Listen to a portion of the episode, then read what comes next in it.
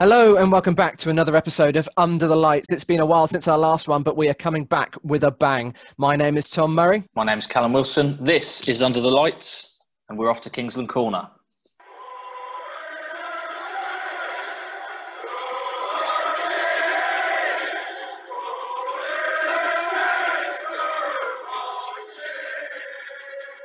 Yeah, we are back. It has been a bit of a while since the last one, but uh, a lot has happened in that time. Callum, I take it you have well, you've, you've moved. How's that been for you? Uh, yeah, yeah, it's it's good. We've uh, we've been here for uh, over a month now, but uh, the the issue and, why I haven't been able to bring any audible content is because uh, people kept messing me around with the bloody Wi-Fi. So that's all in now. After trying a couple of different companies, it will amaze you how difficult it is to get known broadband suppliers to uh, to install your broadband. But yeah, after hours and hours of being on hold and being cut off and, and everything else, first world problems. So yeah, we're, we're, we're all good. We're all set up and ready to go with this uh, with this next podcast. It's been a good chance though for us to um, trial a bit of the article writing, the sort of the written format that we've been talking about bringing to our, our listeners and readers now, I guess.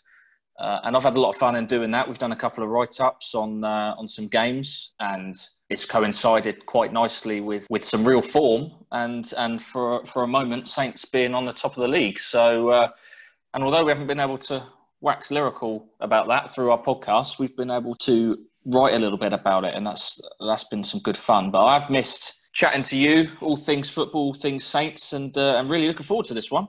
Yeah, it is fantastic to be back. We've been looking forward to this one for a while. And as you said, we've had the blog. For those who have read it and had a look at it, thank you very much. We hope that you've enjoyed it. Just to let you, let you know that since we've been starting the blog, you know, Saints have been top of the league. It's been completely fantastic form. I think it's been uh, three wins on the bounce as well. So we're obviously the cause of that. So we should just continue writing articles and we'll have Champions League qualification sorted out by Christmas.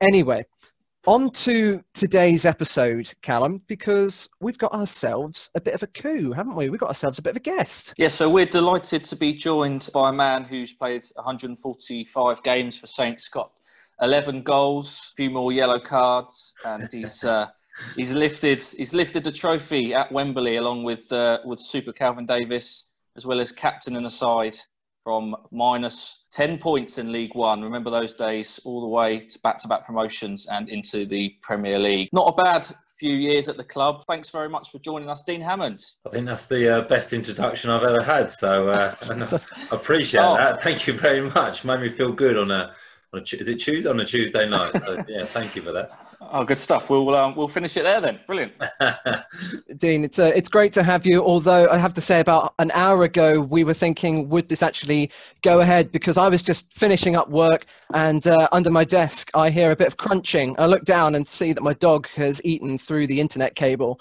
So, yeah, so for the next half an hour or so i'm making i'm turning the house into a bit of a tip trying to find a spare cable thankfully got one as you can see we're, we're live now but those half that half an hour was uh, not the stress that you need as you say on a tuesday so early in the week but no thank you so much for coming on and uh, we're, we're, thrilled to have you on no thank you very much it must be uh, it must be one of those days tom because um, i went to do my fitness um, uh, platform this morning my session which is live and we had a power cut this morning. So I was in candlelight in the morning having breakfast with the kids, thinking, I don't think this is going to happen this morning. But lucky enough, the electricity came on just in time. So might be one of those days, I think. You know what? I've, I've, I've just had a message come through from my dad about a minute before you said that, saying, uh, he sent me a video saying the power's out. So I'm hoping we'll I'm hoping we'll be all right.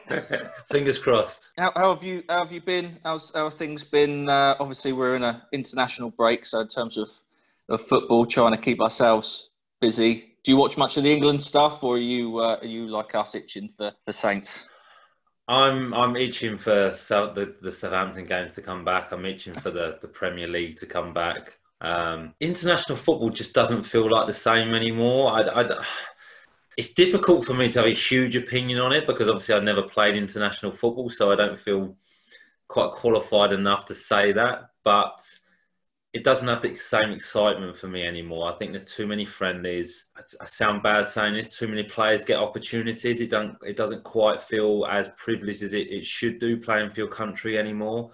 So I watch the highlights. I look out for the results, obviously, because I'm very passionate. I love my country, um, and I want England to do well. But I don't. I don't sit there and watch the 90 minutes um, like I used to, unless a few players I know or played with are playing. Um, then I take more of an interest. But no, I think they're they're playing okay as a team, and uh, all accounts they played well the other night against Belgium, but lost. Um, so I take an interest, but I'm looking forward to Southampton coming back. Yeah. yeah it seems to be a game on every day at the moment, Dean. So it's, it's, it's trying to find a night off from the football, I think. So, uh, and and uh, typically when Saints are playing so well, we play on the Friday before the internationals, and we're not back until the Monday afterwards. There's a good 17 games, but we've got plenty of Premier League football coming up.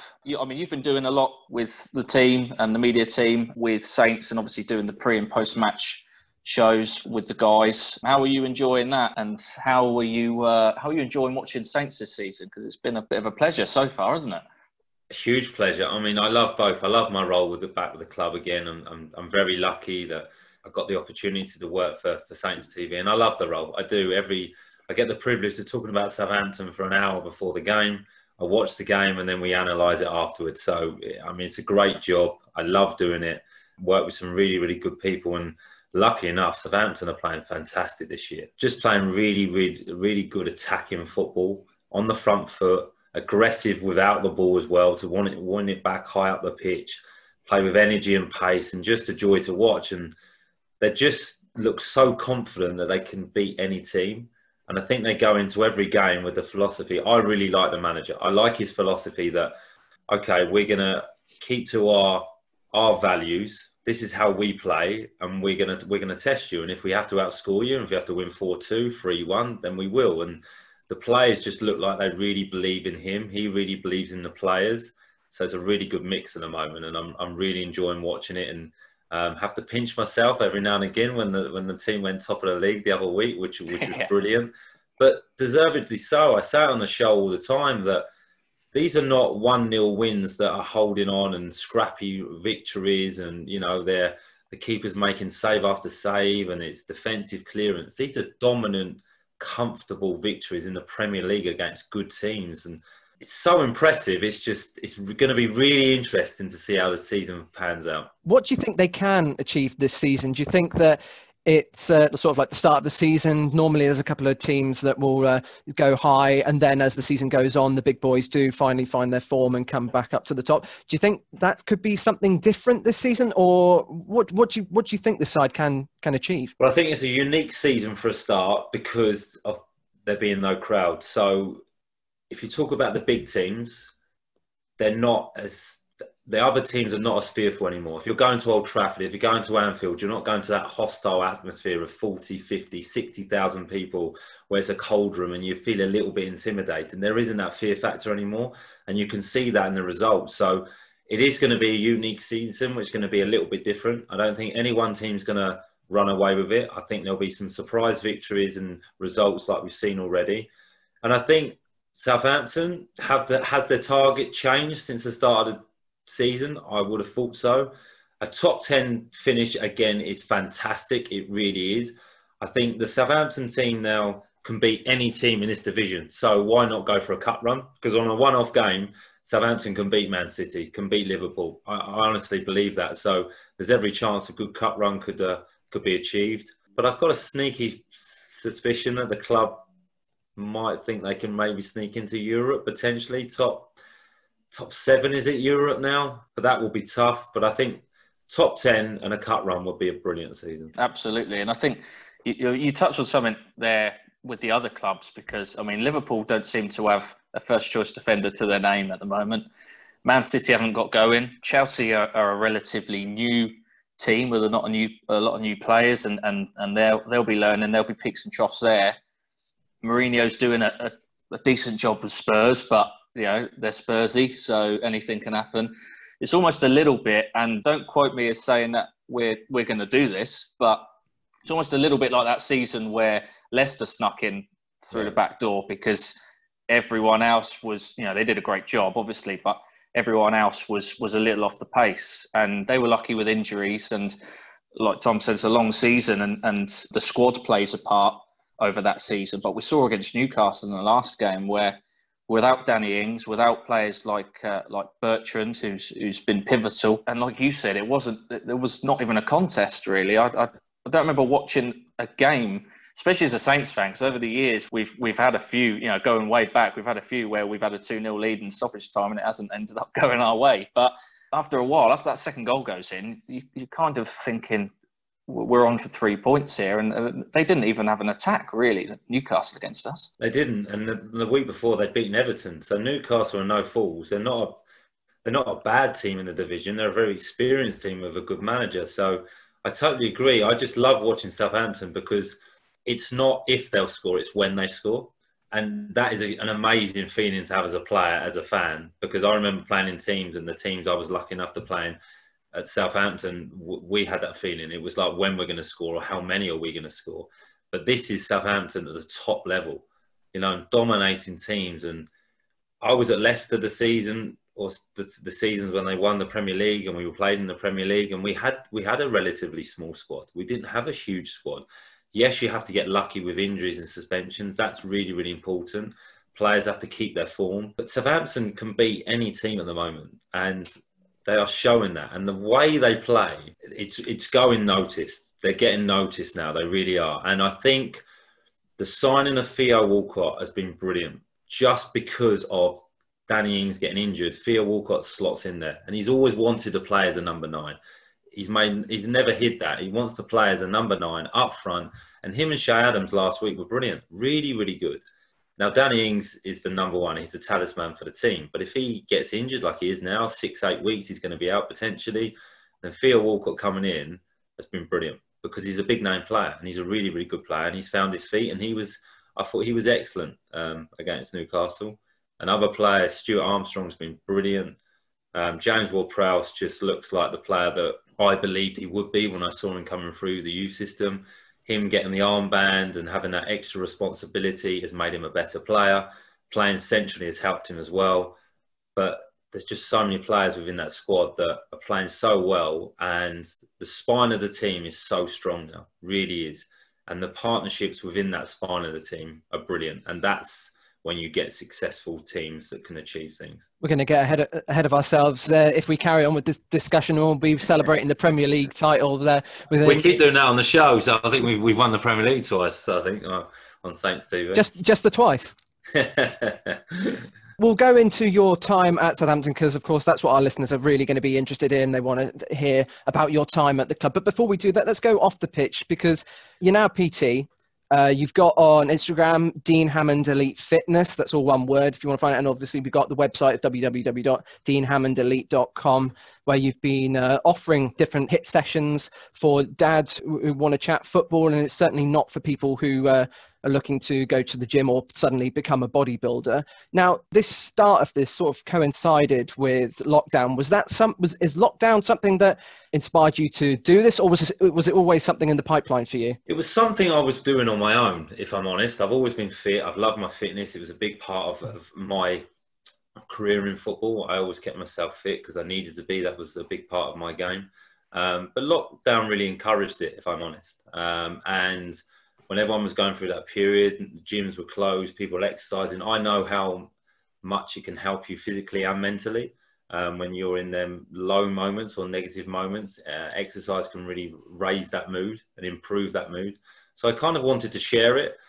It was way out my comfort zone because I'm quite a private person and actually going live and doing it to the, the world, I suppose, or viral on, on, on the internet. Um, it's very different for me. But I took the step and I really, really enjoyed it and, and, got some really good feedback. And it's just a big passion of mine to be able to pass on my experience, pass on my knowledge of fitness to dads. I'm a dad, I you know, and I think spending two hours, three hours going to the gym, traveling to the gym takes you away from that precious time as being, of being a father, having that family time where if you can do half an hour, 40 minutes in the morning, three or four times a week at home, early in the morning, whenever you want during the day, it has a big factor in it, and it, it's really good. And that's why I introduced it. That's why I've created this this platform.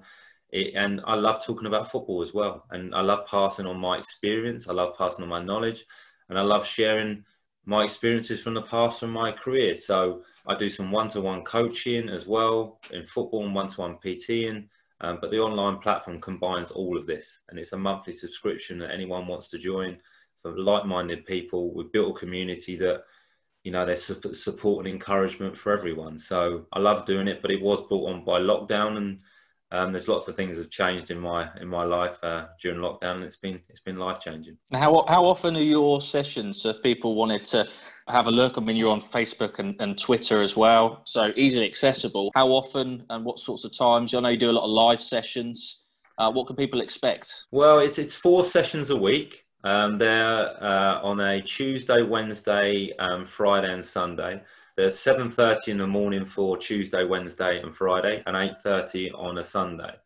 But they're the live ones. But once they, they're recorded live, they stay recorded and they upload to the platform that can be um, accessible at anyone's convenience. So you don't have to do them live. I do them live. And if um, some people join in live or otherwise people do them later in the day or two, three days later, whenever they want to do a workout and it just builds up on the platform. So then you're going to have 10, 15, 20 workouts that you can choose from. There's a catalog of stuff, stuff to do. So you can do it live, but I do them live because that's what I've done all through my career. You know, a football match is live. It, it's you know, I, do I make mistakes? Do I mess up now and again? Of course I do. But that's that's the joy of the platform, I think, and it, it's the fun of of doing it live. So, but then once it's recorded, it's uploaded to the platform, and it can be anyone can use it at any point during the day or the week or whenever they want. So, um, there's a combination of ways to use it. And as you said, there's a lot of interaction. I mean, anyone can join. You know, you, have got the, the dads and the guys who are, are into football,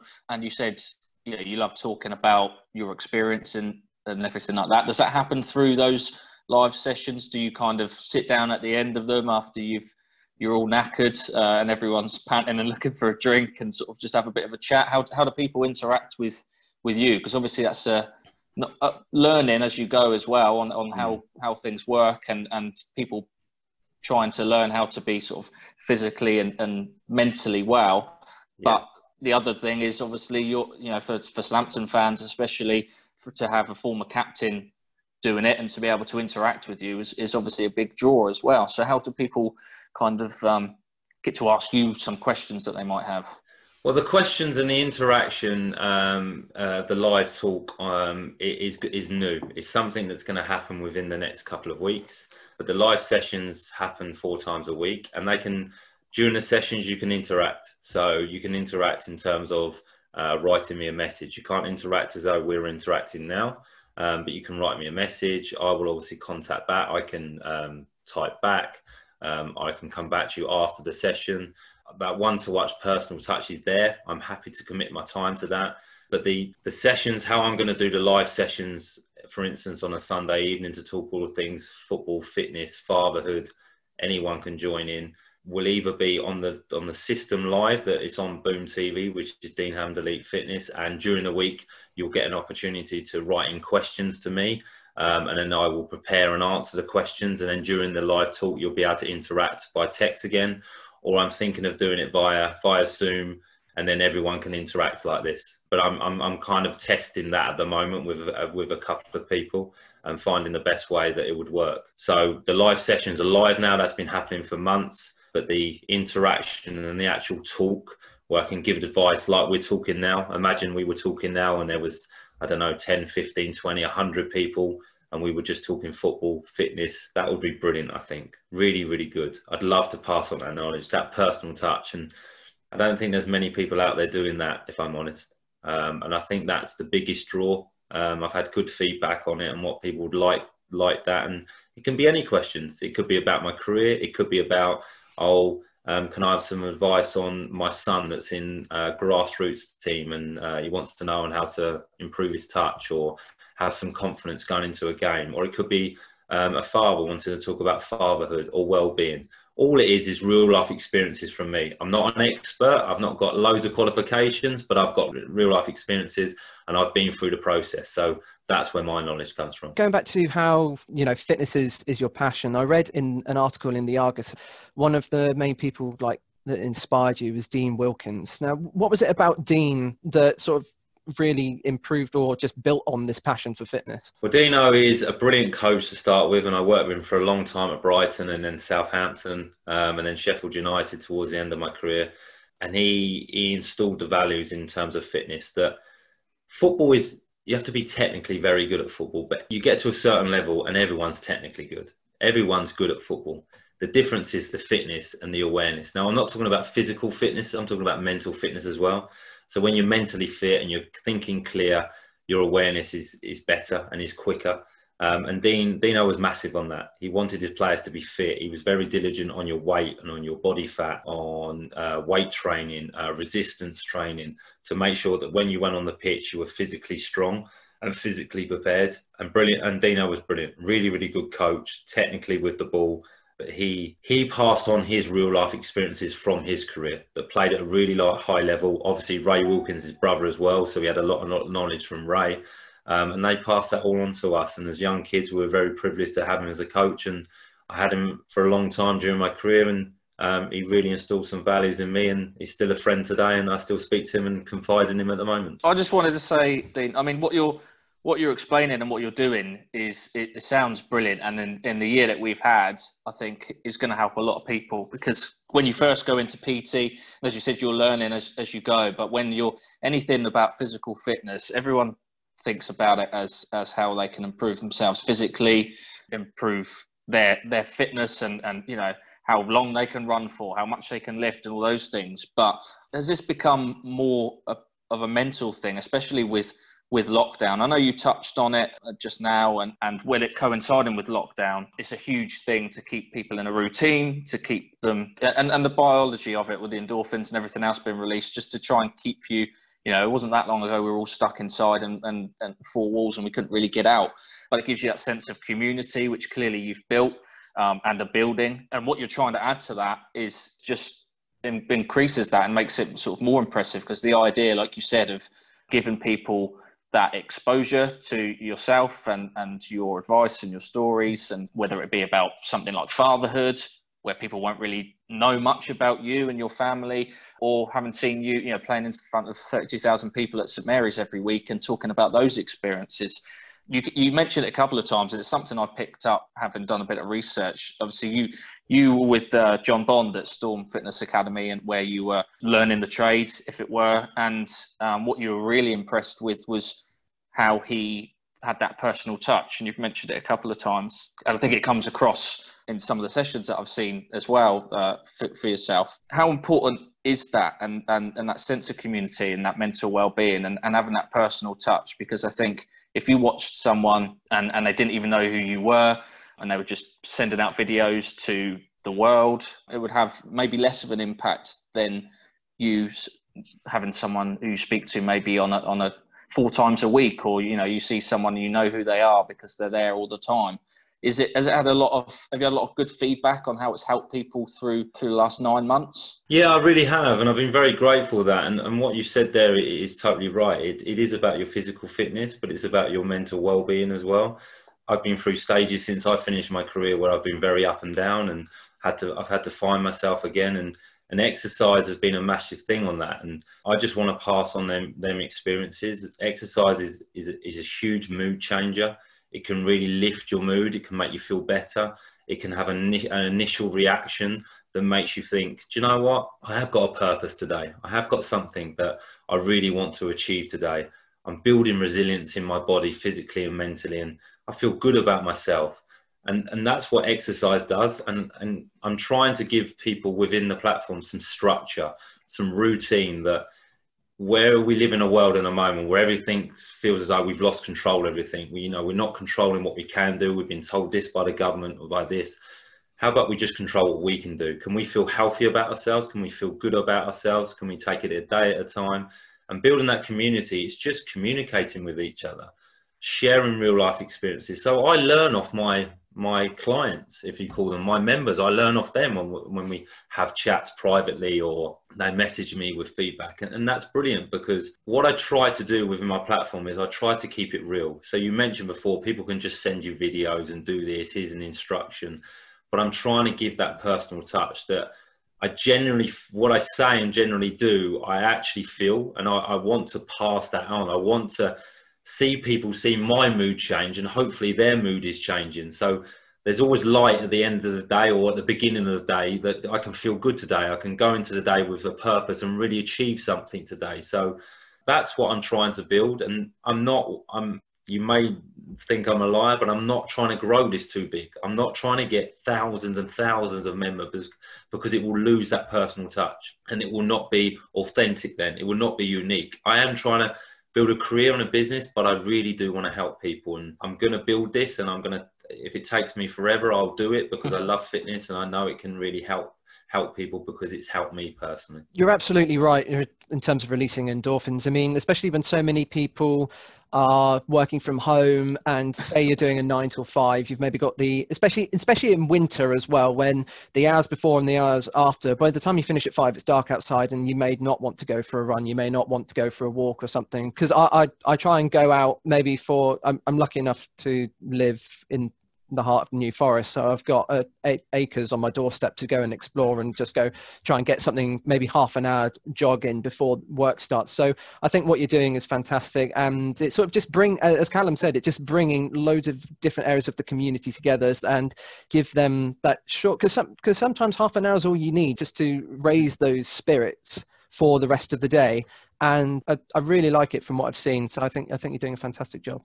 Thank you very much. I'll tell you what, I, I do see. You mentioned Dean Wilkins and, and certain people that have had effects on how you're doing it, but you're really vocal, um, as you always were on the pitch in the sessions and constantly talking people through it. But there's there's definitely there's definitely a bit of Nigel Adkins kind of power of positivity in there. I, have I've noticed myself the most the most positive man I've ever heard, closely followed up by his old captain. But yeah, there's you know it's asking how people are it's encouraging them, um, telling them they're doing really well, and and and really keeping people's mood up.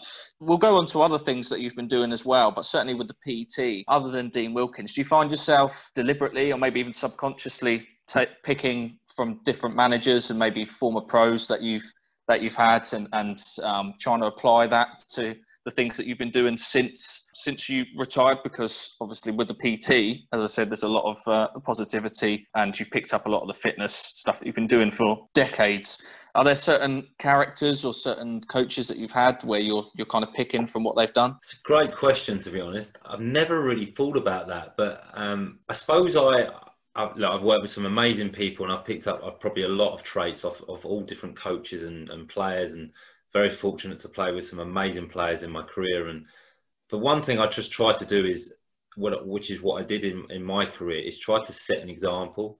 So when I was captain, I just tried to lead the way. Now that wasn't always with a Churchill speech or anything like that that was going to motivate someone, but you know, if, if, if, you know, I've got to run through that wall, let's run through that wall. You know, I'll go first. I'll test out how hard the wall is, or you know, we've got to we need a 1 0 win today. We're a back's against the wall and I've got to recover and, and, and get back because a wing has run forward and I've got to get out wide and then tackle something. Or I just try to lead by example in terms of what I do. Yes, I try to be really positive, but that's not the Nigel Adkins thing. It's funny. Like I say, I don't, I didn't realize I came across like that. It's just, I like I like to feel good and I like to see other people happy and feel good. And I think just during that half an hour, 35 minutes we have on the platform, it should just be clear space, no distractions.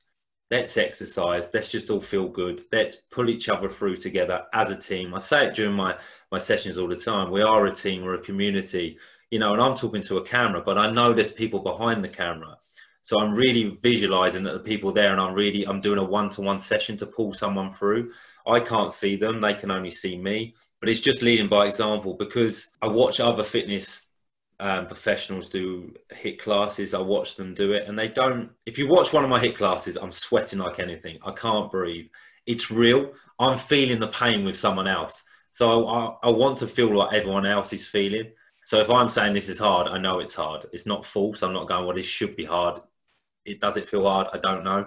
I know. So I'm just trying to lead by example. And yes, it's positive. Yes, it's well done. But I just think 30 minutes during the day, it's kind of your happy place and your free place.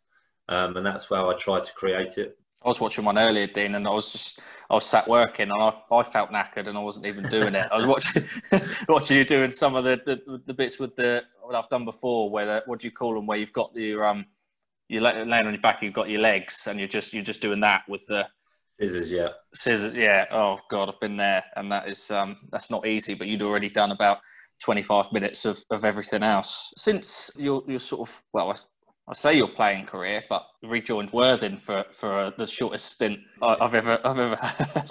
but um, you've you've done a few things. Obviously, the PT things come about. You went back with Leicester. You were you were uh, looking after the loan players and, and yep. going and watching them and reporting back. Obviously, you've done the media work recently with with Southampton, and then and then as we said just before lockdown, you joined with Worthing was it your former teammate at Brighton, Adam Hinshelwood? Was it that you, you yeah. so you were looking at getting back into? I mean, where where you've got a lot of kind of things flying around at the moment. Have you got a direction that you particularly want to go in going forward? Because I, as a captain and the way that you were vocally on the pitch and the way that you've been in in your um, PT sessions, always uh, I wondered if you'd maybe get involved in in coaching? I know you said before you don't sort of see yourself as being a manager and and you know twenty four seven having that on your mind, but maybe in, in a in a coaching team or, or staff, is that somewhere you might see yourself getting back into football?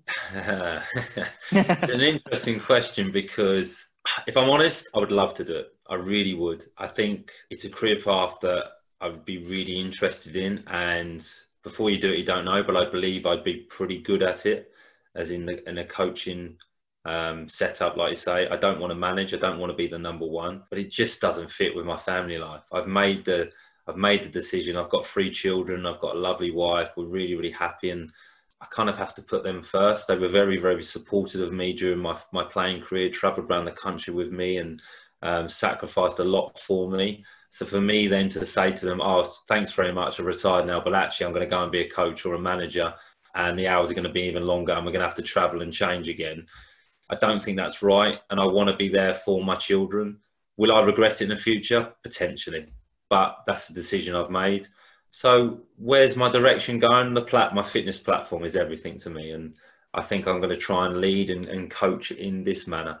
Um, but it means I can I can control it. I can be in charge of it. It can be my creation, and that's the direction that uh, I'm moving towards in terms of passing on my football knowledge, passing on my fit, my fitness knowledge, um, and trying to encourage people to enjoy the the fruits of exercise and what it can bring to your life. That's my focus now, and that's that's my dream, I suppose. Where that goes, I don't know. Uh, I haven't looked that far ahead, but you know, if I was a if I was a single man or if I didn't have children, I think I'd be coaching in football. Yeah. Just one thing I, I just thought whilst you were talking about your uh, your PT, have you ever thought about getting one of the old teammates on to do a session with you? Anyone spring to mind?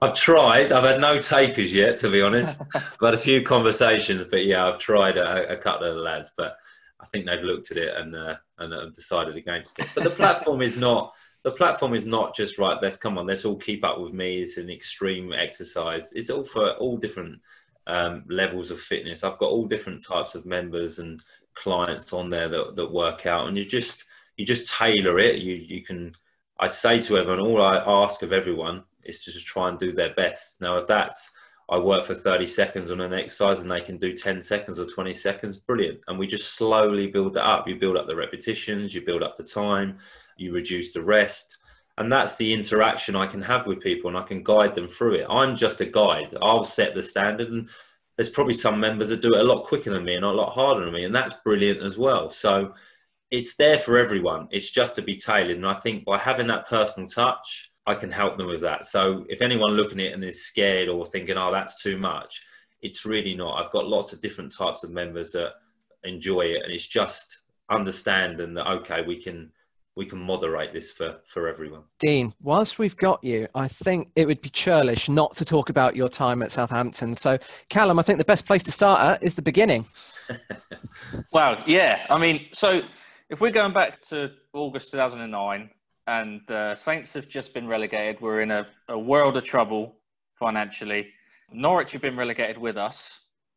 And uh, Dean Hammond takes his team Colchester up the road and spanks them in their own backyard 7 1. They win the next game, so two from two. You're top of the table. A week later, Paul Lambert's joined Norwich, yeah. and you are at Southampton. What what I what I wonder, Dean, is was this in the pipeline for longer than it seemed? Because it almost seems a little bit like, well, especially with Norwich, they've come they've come along and, and absolutely thrashed us. Let's have their manager because he knows what he's doing at this level. And with yourself, obviously the captain, because I don't know how Saints, having been in such trouble financially and administration, and didn't know if we'd be a club. I didn't know if there were many plans for uh, a transfer policy that summer. In all honesty, I know Pardew had come in. Is is that something that came out of the blue for you? I know obviously you mentioned Dean Wilkins was there, and and you, you're in contact with Dean, but is this something that you saw coming, or were you quite surprised at it? And and how difficult a decision was it to leave Colchester to come to Saints? Well, I knew of the interest, definitely. Southampton did have a policy that summer because um, I had an, an, initial conversation with Dean Wilkins, um, I think early in the summer during pre season, just as he went to the club, where the club had made a list of positions and players that they were interested in. I was on the list of midfield players that they they were interested in um, through part through Alan Pardew, the the uh, staff at the at the club, and, and, Dean Wilkins, and obviously I'd worked with Dino, so he rec- recommended me. So I think I moved to the top of the list. Um, and there was initial negotiations, but Colchester weren't willing to sell me, so they kind of went a little, little bit quiet. Um, we started the season really well, like you say. We went to Norwich and, and won seven one. We were we had a really good team at Colchester actually, and Paul Lambert was building a really, really good team, and um, we started the season really well. He went to Norwich. Um, he actually tried to sign me at Norwich, but between that time, I'd already agreed to go to Southampton if they could agree a fee, um, and I wanted to go to Southampton because it's just such a huge football club. Um, and I spoke to Dean Wilkins. Um, I spoke to uh, Nicola Cortese, and um, they showed me the plans and, and what they were trying to do. They just signed Rickie Lambert for a million pounds, so I knew the club wasn't messing around and they were ambitious. So as soon as I knew of the interest, I wanted to go. Was it a difficult decision to leave Colchester? Yes, because we just had our first child as uh, me and my wife. We were very happy in the area, um, made a lot of friends up there, but I knew the opportunity to go to Southampton wasn't going to come round again. Um, so I done everything in my power in terms of my agent, speaking to Colchester, speaking to Southampton to to make it happen, and um, thankfully it did. It took a bit of negotiations because I'd just been offered a new contract to Colchester as well. Um, but no, it was a brilliant move for me, and um, I was so glad when uh, I got to sign that contract and I became a Southampton player. You certainly mentioned there it's such a huge club and that kind of opportunity doesn't come along very often. I mean, you've had your move from Brighton, you've gone to Colchester. It's fair to say that this was something different. I mean, was there any anything about the transition that shocked you when you came to Southampton? It was like such a big club compared to where you had been before in all respect to Colchester and Brighton. Yes, I knew I knew the size of the club anyway, and I knew the ambitious ambition of the club. It didn't shock me but walking into the training ground was very, very different to anything I'd been at before. Um, obviously, walking out um, at St Mary's as a Southampton player, I'd played in big stadiums before for other clubs and stuff, but walking out as a as a player of a big club was different. There's a different expectation. So, what I wasn't shocked, but I was I was inspired. It inspired me. It was something I'd worked for all my career. My career goal from the very beginning. I'm, I'm from Hastings. Um, I, I, I signed for uh, Brighton uh, in League Two, which was a poor club at the time, no financial backing, we're, we're struggling. So my dream was to play in the Premier League. And how I was going to get there, I didn't know. But signing for Southampton and turning up at the football club and training and playing for the team, it was the first time I really felt okay. I could actually make this. Re- I could make this reality come true. I could make this dream come true and that's what it felt like. And then more players started signing. Obviously, Alan Pardew's there. He's, he's been a manager in the Premier League, and now he's a manager of League One or on minus ten. It just felt different, um, and that just really, really inspired me and motivated me to to take every opportunity that I was going to get at Southampton. You know, it was a brand new start for the club, pretty much, because there was a huge turnover. We'd just been taken over. What really intrigues me, you don't often hear a lot about them from inside the club. But what were your sort of maybe your first interactions or interactions that you maybe remember or stories with Nicola Cortese and and Markus Liebherr as well. Did you did you see much of, of the new owner and and I mean we hear a lot of stories about Nicola and, and always interesting. But what were your kind of experiences with those? Well, Marcus, I, I, didn't, I didn't meet that much to be honest. Um, I think I met him one or twice, one or two times. He come to a couple of games, and obviously saw him at, at the present when we won the Paints Trophy. He was obviously up by the trophy, and so only probably met Marcus one or two times, and the family a couple of times, really. But Nicola had more interaction with the players, more interaction was at the training ground. Would come and watch training. Would obviously be at the games. Would speak to the players but again, I was I didn't have that much interaction with with Nicola. Very very ambitious person, very demanding, but in a good way. He was ambitious. He wanted to do well, so he demanded the best, and and that was the mentality change at the football club. He he produced that. He made that flow through the club. And yes, he may have ruffled a few feathers, put it that way, but it was needed at the time to make the club as big as it is now. Um, so he done a fantastic job, I, I, believe, when he came to the football club. He made some really hard decisions that needed to be made at all different stages um, of changing managers, of players coming in and out, different things that happen in the training ground and matches. And but you know, I spoke to Nicola on occasions, on occasions, and one. I remember one one phone. I've probably never told anyone this. I remember one phone call with with Nicola it was the we were in the championship season, um, and I think we were. It was about Christmas time, and I'd actually just taken. I was taking my daughter to ballet at the time, and my phone rang, and it was Nicola, and I was like, "Oh, Nicola doesn't usually call me," so I'm thinking, you know, it's coming up to January. I, was like, "Please don't. The club are going to sell me. Please don't sell me." but no, he was just ringing me up, and a random conversation. He just rang me up and said, "Look." I had my doubts at you at this level as a player, but you've really proved me.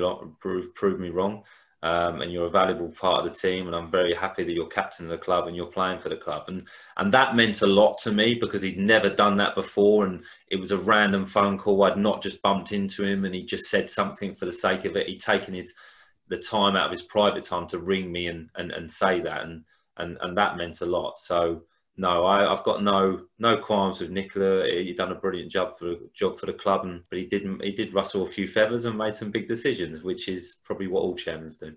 Well, we wouldn't be we wouldn't be where we are without him, and it always seemed to me like Nicola. Everything he did had a purpose. He was always trying to find the little gains. I remember hearing about it was unheard of. Everyone's probably doing it now, but sort of players taking their own mattresses with them or beds and things like that if they went to stay in hotels just to get them more comfortable, like playing at home. And and you know, like you said, phoning you up at that time seemed completely random, but hearing what you hear about from from Nicola Cortese, phoning his captain at that point to to give him some some really good feedback is really nice touch. It was probably something that he thought that if, if my captain's happy, then my team's happy. So yeah, uh, uh, uh, that's a really cool story. I, like I said, I've never heard, I've never heard that before, and, and that's a side of Nicola Cortese that people maybe don't yeah. um, hear in the media. Fast forwarding a few months, it's November 2009, and you get given the captaincy. Was when you joined, was was that ever was that in your mind at that point? Uh, it was never in my mind. I didn't. There was no intention thinking I'm going to go to Southampton. I'm going to. I'm going to be captain because um, it, j- it, just didn't cross my mind. It wasn't in my thought process. Um, but I've been a captain at Brighton previously. I was captain at 21 at, at, Brighton, and I was captain at Colchester.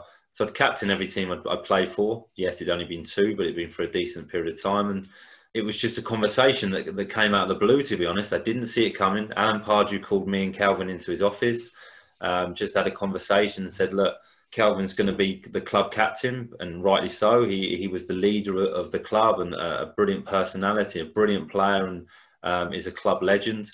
But um, Alan just said, "Look, I, I, want I want a captain on the pitch. I don't really. I, I, we need more influence on the pitch with the players." And Alan had a, a, big thing with referees. He wanted players to influence the referees, and he didn't think that Kelvin could do that from obviously being a goalkeeper because he had to stay in his, his box and his area. So, you know, he chose me to do that. And did I hesitate? No, not at all. Was it was it difficult to start with? Yes, because obviously I was I was taking the armband from from Kelvin, but Kelvin Kelvin was brilliant with me. Really, really good. Um, did the other players accept it straight away? You'd have to ask them. Potentially not, but I'd like to think I proved myself to them, and um, I was a good captain. So um, no, I didn't think about it, and it did come out of the blue. But did I hesitate? No. You talk about the influence of Kelvin Davis. It's quite hard to influence the game when you're the goalkeeper and you're away from the action, especially when Southampton are being so dominant in a lot of the games. And thankfully for us, the, the ball was at the other end of the pitch most of the time. But I do remember, I think it was uh, in the Championship season, the uh, the win at Nottingham Forest when David Connolly had the red card incident. I remember looking at the replay, and I think Kelvin's run the full length of the pitch just to get involved in the in the melee in the middle. So uh, he tries to have his influence where he can. Yeah. I mean, Cal, Cal was brilliant, really was, and he was the heartbeat of, of the, the, the dressing room, the team, the club, and a lot of the success was down to him. He led the team really, really well, and a brilliant goalkeeper as well. So, no, great guy. Um, presence as well, big guy. So you, all the players respected him. If he talked, you listened.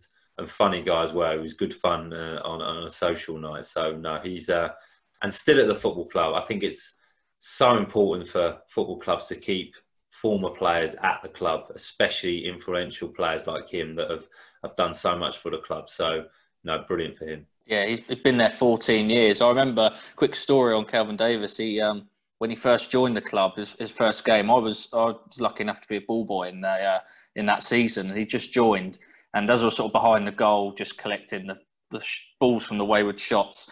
He um, he just turned around to me, and I think I think it was August, you know, beginning of the season, but it was hacking it down the rain, and he just turned. I think he'd come down from Sunderland. He just turned around to me and said, "I was told it's supposed to be sunny down there. You know, someone's conned me into coming down there." And just those little interactions and that he has with the fans and everyone around him. He's just uh, he's a top guy, and you can tell why why the club, despite all the changes and the upheaval so many times, he's uh, he stayed there because he's a staple, a staple of the football club now. I just wanted to add one point to that in terms of Kelvin Davis saying someone's conned me here. It just reminds me of that interview when Jos Hooiveld joined, and someone told he said that someone told him Southampton was like a tropical paradise in England, and I'm thinking, who on earth has told you that? Well, he was coming down from Celtic in Scotland, so it probably did feel a lot warmer. let's, so let's let's talk about so when you, you've come in and obviously you mentioned Saints are minus ten. We're rebuilding the club from almost rock bottom losing players uh, left, right, and centre. Got a new manager in. What was the target from the day you walked in at the club? Because you, you mentioned the ambition from the new owners, but there's obviously got to be a sense of realism as well with being minus ten and everything being new, new way of playing, new new players, everything else, including yourself. Was the target still to get automatic promotion? Was it to get promoted? Were we focusing on the on the JPT? What was the message? The message was when we first went in that we are Southampton Football Club and we're in League One and we're on minus 10. So the first target was to get obviously on an even kill. So we needed to get on on on, on, on, on uh, get get off minus basically. But the target was to get into the playoffs that was that was really was a realistic target and to win the Paints Trophy. Not Alan Pardew made that clear from the start. I want to win this trophy. I want to go to Wembley. I want to take South. I want to take my Southampton team to Wembley, and I want to win this trophy because I think that will be the first step to this club recovering. And, and we bought into that. And he said, look, if we keep doing well in this tournament, it's going to build build momentum. We're going to feel good about ourselves. We'll get the fans on side um, it will create a brilliant atmosphere. So he's very clever in, in terms of that. Alan was. He was a very good man manager in terms of that, and very thorough in his thinking, um, and always had a vision. But it was the playoffs. We were pushing for the playoffs because we knew if we could have a steady and pretty st- strong first half of the season, which we were a little bit inconsistent, that the club was always going to strengthen in January. That was the real. I think that was the real transfer plan they had let's get a few in in the summer, not be held to ransom because people probably know that Southampton had a, some money to invest. Get a few players in. He wanted to build the spine of the team. If you think he brought Radhi in, he kept Kelvin at the club. He brought myself in. He brought Rickie Lambert in. He tried to make the spine of the team strong and experienced again. And then in January, we bought Jose Fonte, Jason Puncheon, and Lee Barnard, Dan Seaborne, so probably a couple of players that I've missed. You know, David Connolly came in as well. It was it was getting to January and past January into a position where we could attack the playoffs. And we did. We just fell for, uh, fell, fell short because I think Huddersfield pipped us to it, and they had a really strong finish as well. So the the target was the playoffs, but it was to win the Paints Trophy as well. So a bit like I said, Southampton this season, getting a top ten and have a good cup run. It was a little bit like that. Sneak into Europe. yeah, from League One, that'd be nice. That'd be the best football story ever told if, to achieve it from League One. But let's um, let's talk about the the Johnstone's Paint Trophy now, given an even better name of the Papa John's Trophy. That type of run is that something that you'd ever been involved in in your career before? Not on a cut run, no. My my cut run during my career was never great, if I'm honest. Um, didn't really get very far in, in cup competitions, so I'd never been a part of it. And during that, I think during the run of getting to the final, I think we went to penalties twice. Did we? Did we go to penalties against Norwich and against Torquay? Torquay first round. Torquay, yeah. So it's we almost all out, over before. yeah, began. we could have gone out a couple of times and. Um, we rode our luck a little bit, and the team changed in and out. You know, at the start, Alan was, you know, giving some fringe players an opportunity to play because he was still trying to find his strongest first team, I think, for the league games.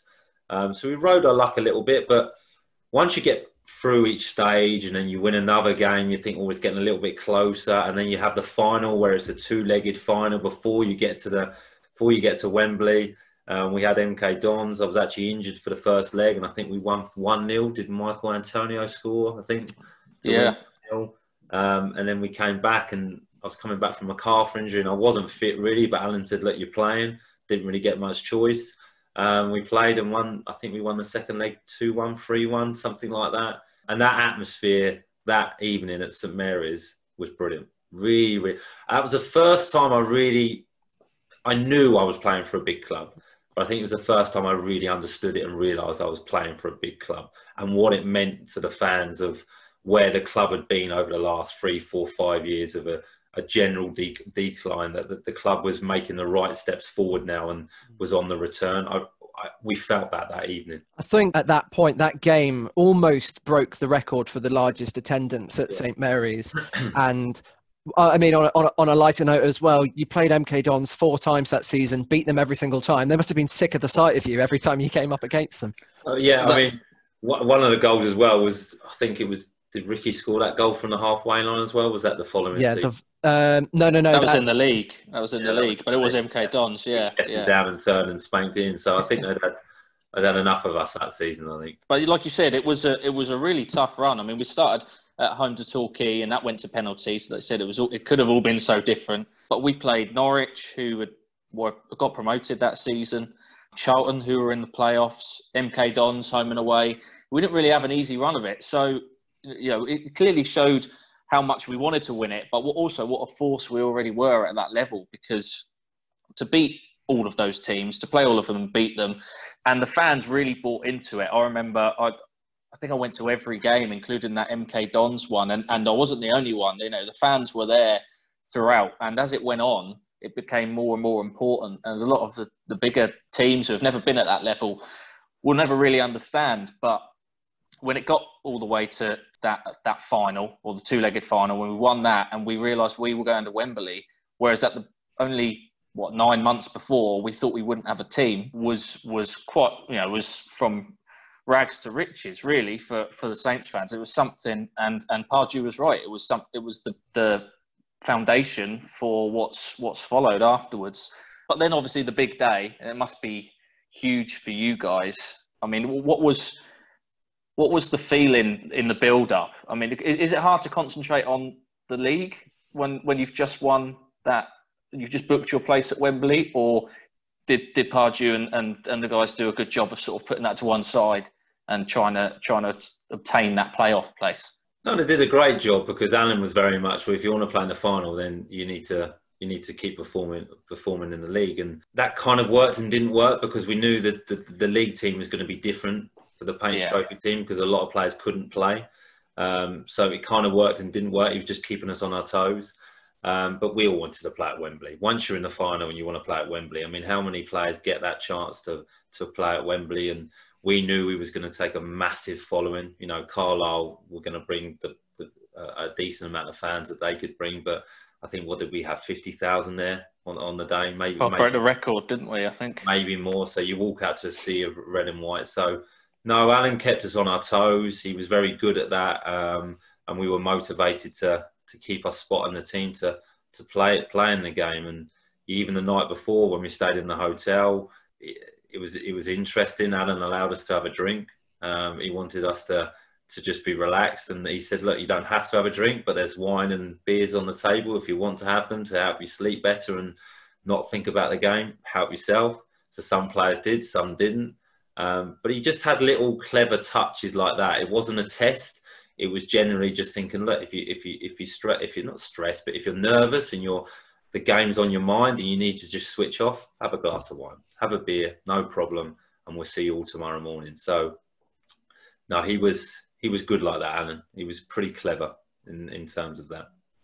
And of course, you then step out at Wembley. What were your what were your thoughts about the game itself? Because obviously you were against Carlisle, so you're pretty much the odds-on favourites to win it. So you go out there thinking they're the ones who are going to try and come out and make a cup set. You've got players in different positions. Dan Harding, I think, had to play at right back. Speak about cup ties. Lee Barnard couldn't play. Morgan couldn't play because I think he was injured. I've, I do remember his post-match interview of that being a little bit tearful because he wasn't. He was very uh, disappointed that he couldn't play. But um did you ever have any any doubts in your mind stepping out onto the pitch, or did you think, "Yeah, we're gonna we're gonna go and thrash them today, and we're gonna bring home that trophy"? I didn't think we were to thrash them. I, I knew we were to win. Uh, when we turned up uh, in the bus, and it was just a sea of red and white.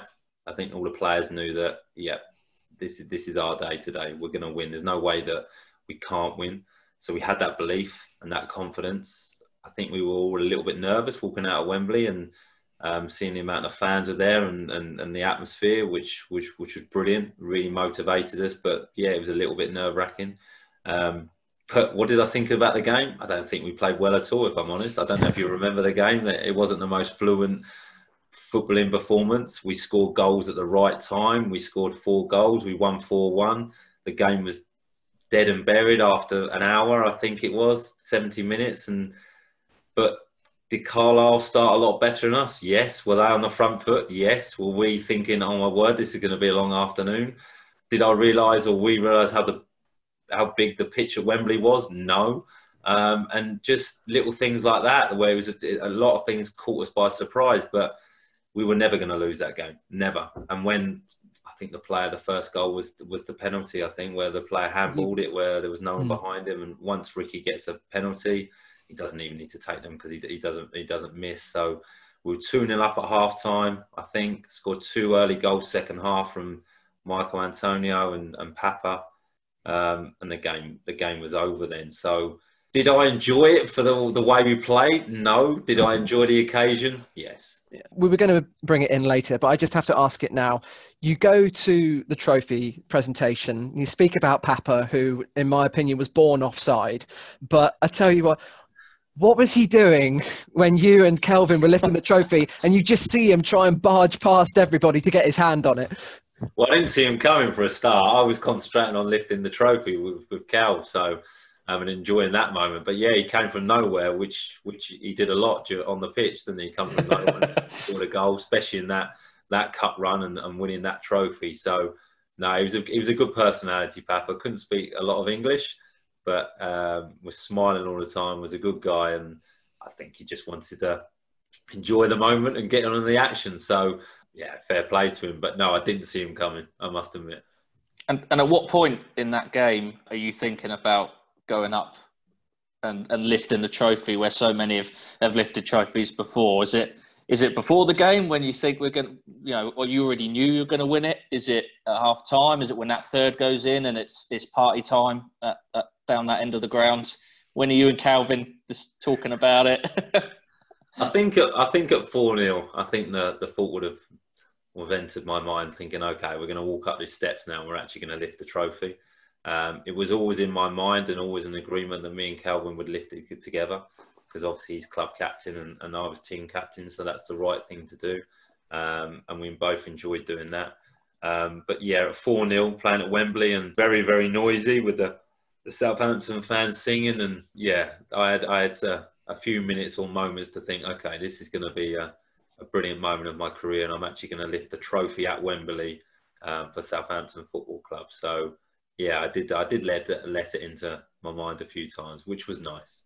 You can't be blamed, to be honest. I don't think any of us would be able to repress that. So you're uh, nine months into your Southampton career and you've already lifted a trophy, so it's going well. We just miss out on the playoffs, and then we we hit that 125th anniversary year where the target is to win the league, presumably. Bring in a few players, and we don't start the season well. Uh, we lose our first three or maybe four, including the cup, something like that. And then we beat Bristol Rovers 4 0 away from home. And we think, right, here we go again. But Alan Pardew leaves the club and Nigel Adkins is brought in pretty soon after that. What are your thoughts? Because obviously, it's the manager who's brought you in, who we've had some success under. Um, it's made you captain. So clearly, you're you're an important figure uh, for him and Dean Wilkins.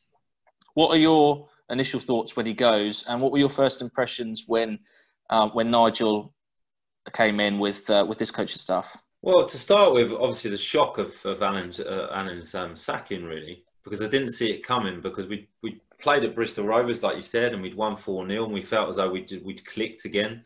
Um, we started the season slow for whatever reason. I think we'd had a few injuries and, and different things, and um, and then yeah, Alan getting sacked was a was a surprise. I, I, must admit.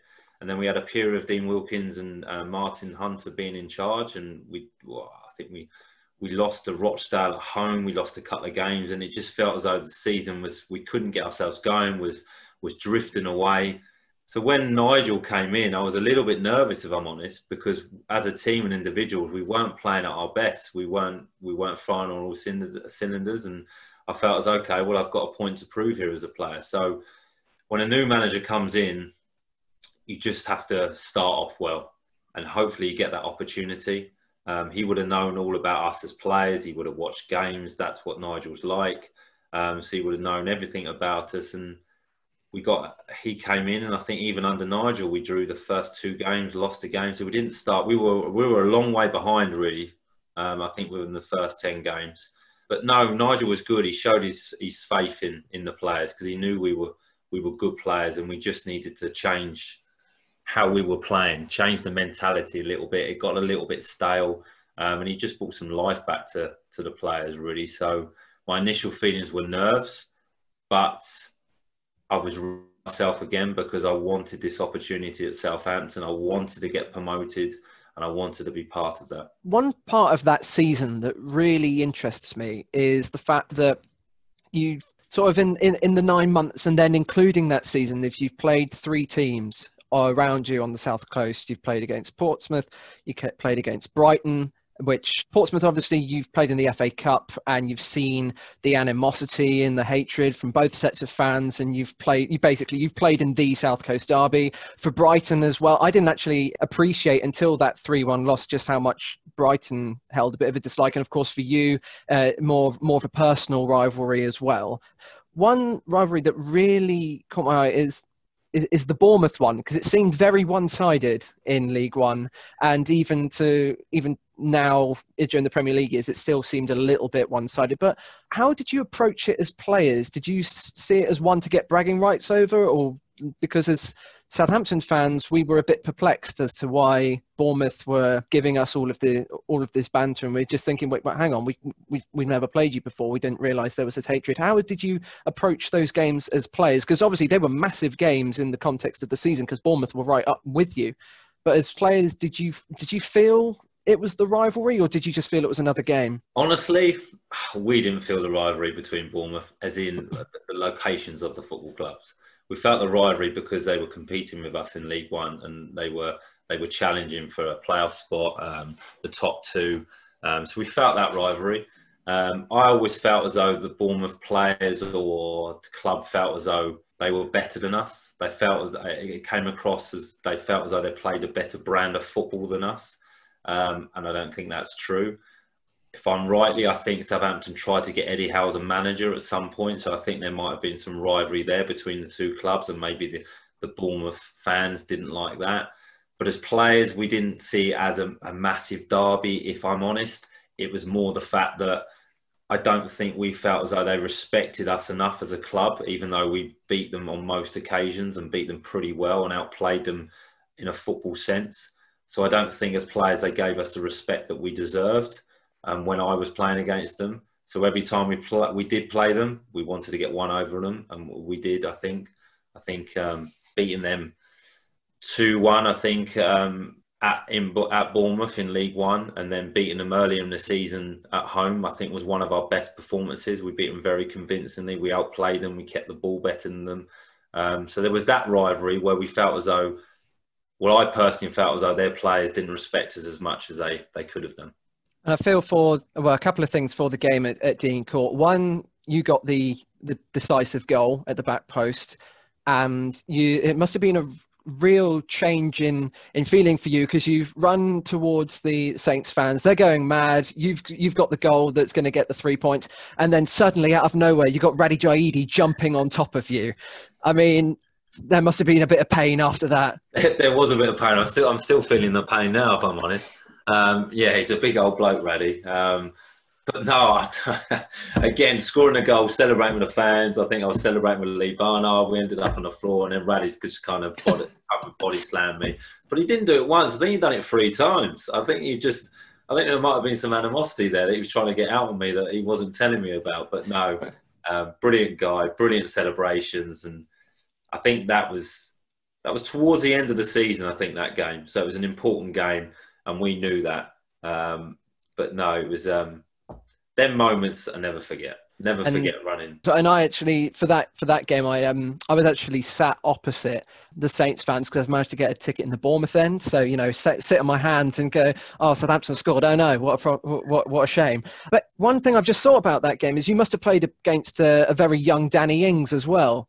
I mean, obviously his his game has grown significantly since then. But uh, do you remember anything about playing against him? Or was he was he just an annoyance? Because he was quite fast at that point before his injuries. No, he's a good goal scorer, Danny, even at that level at that time. Um, so we, we were very aware of the Bournemouth player. That's some good players. I mean, Harry Arter played as well, I think. Um, there was a few other players. I don't know if Surman was there then at that time. I'm not sure. Um, I think um, had a few other players that were that have continued to play for Bournemouth and come through. I think Francis might have been there as well. Uh, Daniels, the left back. Um, so they had a good team. So you know, did Danny Ings have any great moments against us that season? Probably not. But we were aware of him as being a, a good player. Yeah. And obviously that game.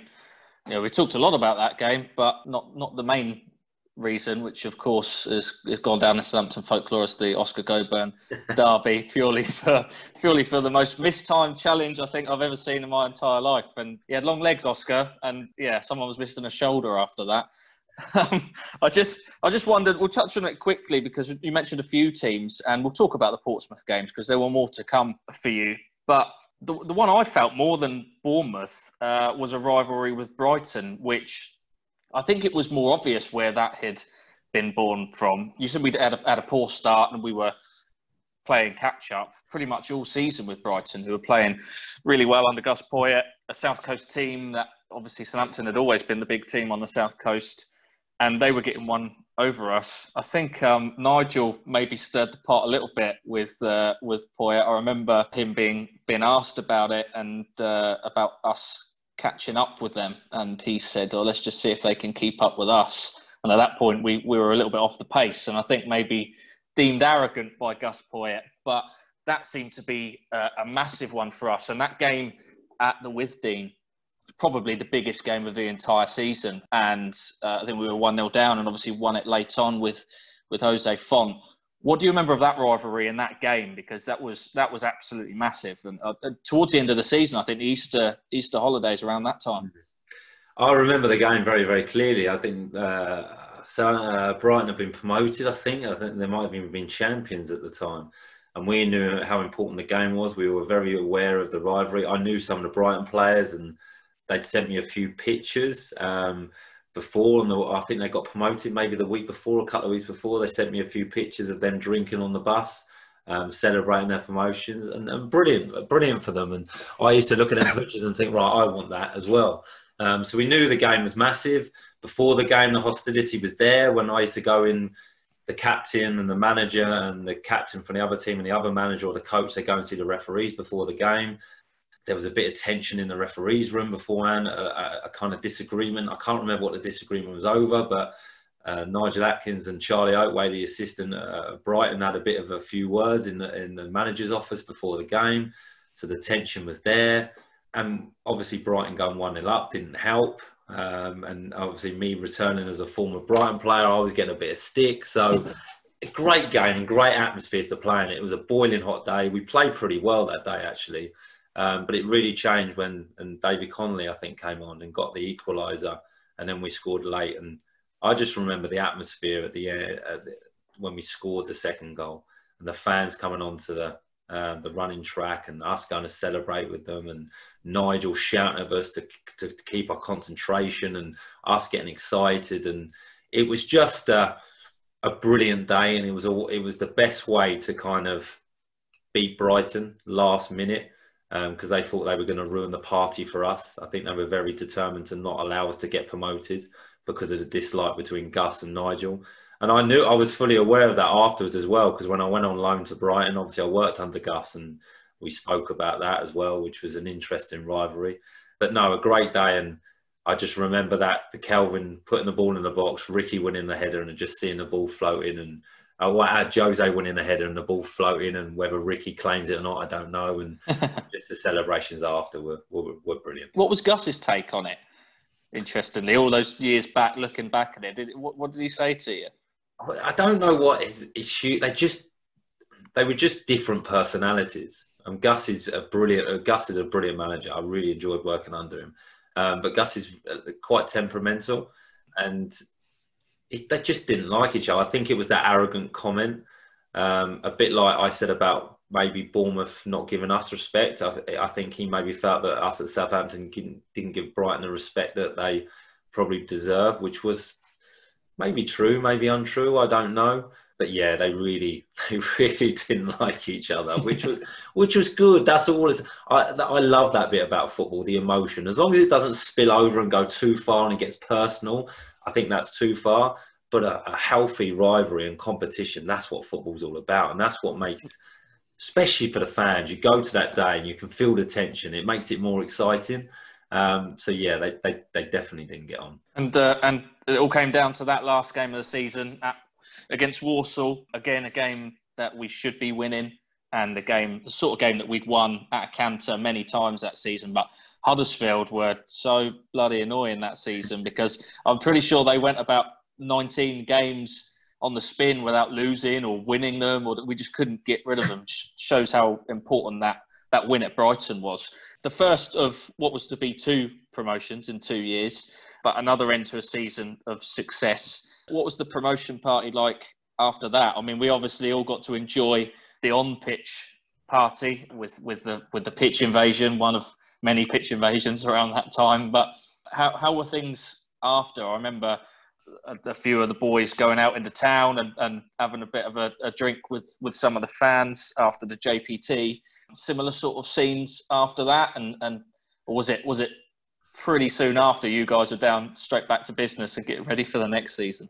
Do you know what? It was really good celebrations. Don't get me wrong, and the dressing room was brilliant, and uh, it was more it was relief as well as celebrations, and the club. I can't actually. The club hired um, a restaurant, a bar restaurant for us all to go to with our families, and, and um, uh, I don't think the children come that time, but for the families, we had a few good drinks. We had a really good meal. All the staff members there, so it was brilliant. It, but it didn't get too wild because we had a game the next day. We had to play a game the next day. There was a charity game at the stadium. We had to play in it, and we were fully aware of this. We had and we had to play against some of the older pros the previous players.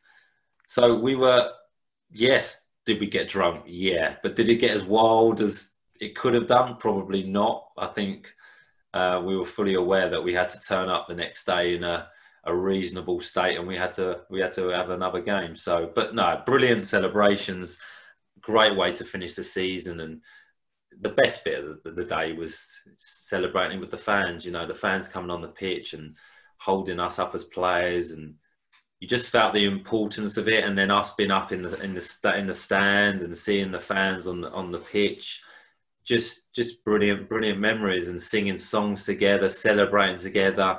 You just can't buy them moments. I don't care what you achieve in football or you don't achieve in football, you achieve in life. Them memories that you share together are amazing, and I mean for the fans as well, not just the players. You feel you feel oh, you feel as one. You feel like that community I mentioned with my fitness platform. You feel like you've done it together, and you have achieved it together. We couldn't have done it out without the fans, and the fans can't do it without us and the coaching staff and everyone. So it was a real team effort, and we were lucky enough that one thing I'm very very grateful for. We got promoted on the final day of the season, two days in a row in a home fixture so we could celebrate yeah. with the fans. And that was they they're the moments I remember.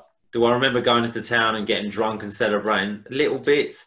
But the bits celebrating with the players in the dressing room and with the fans on the pitch, they're the things that I, I sit sometimes and just have a good smile about. They're they're the good bits.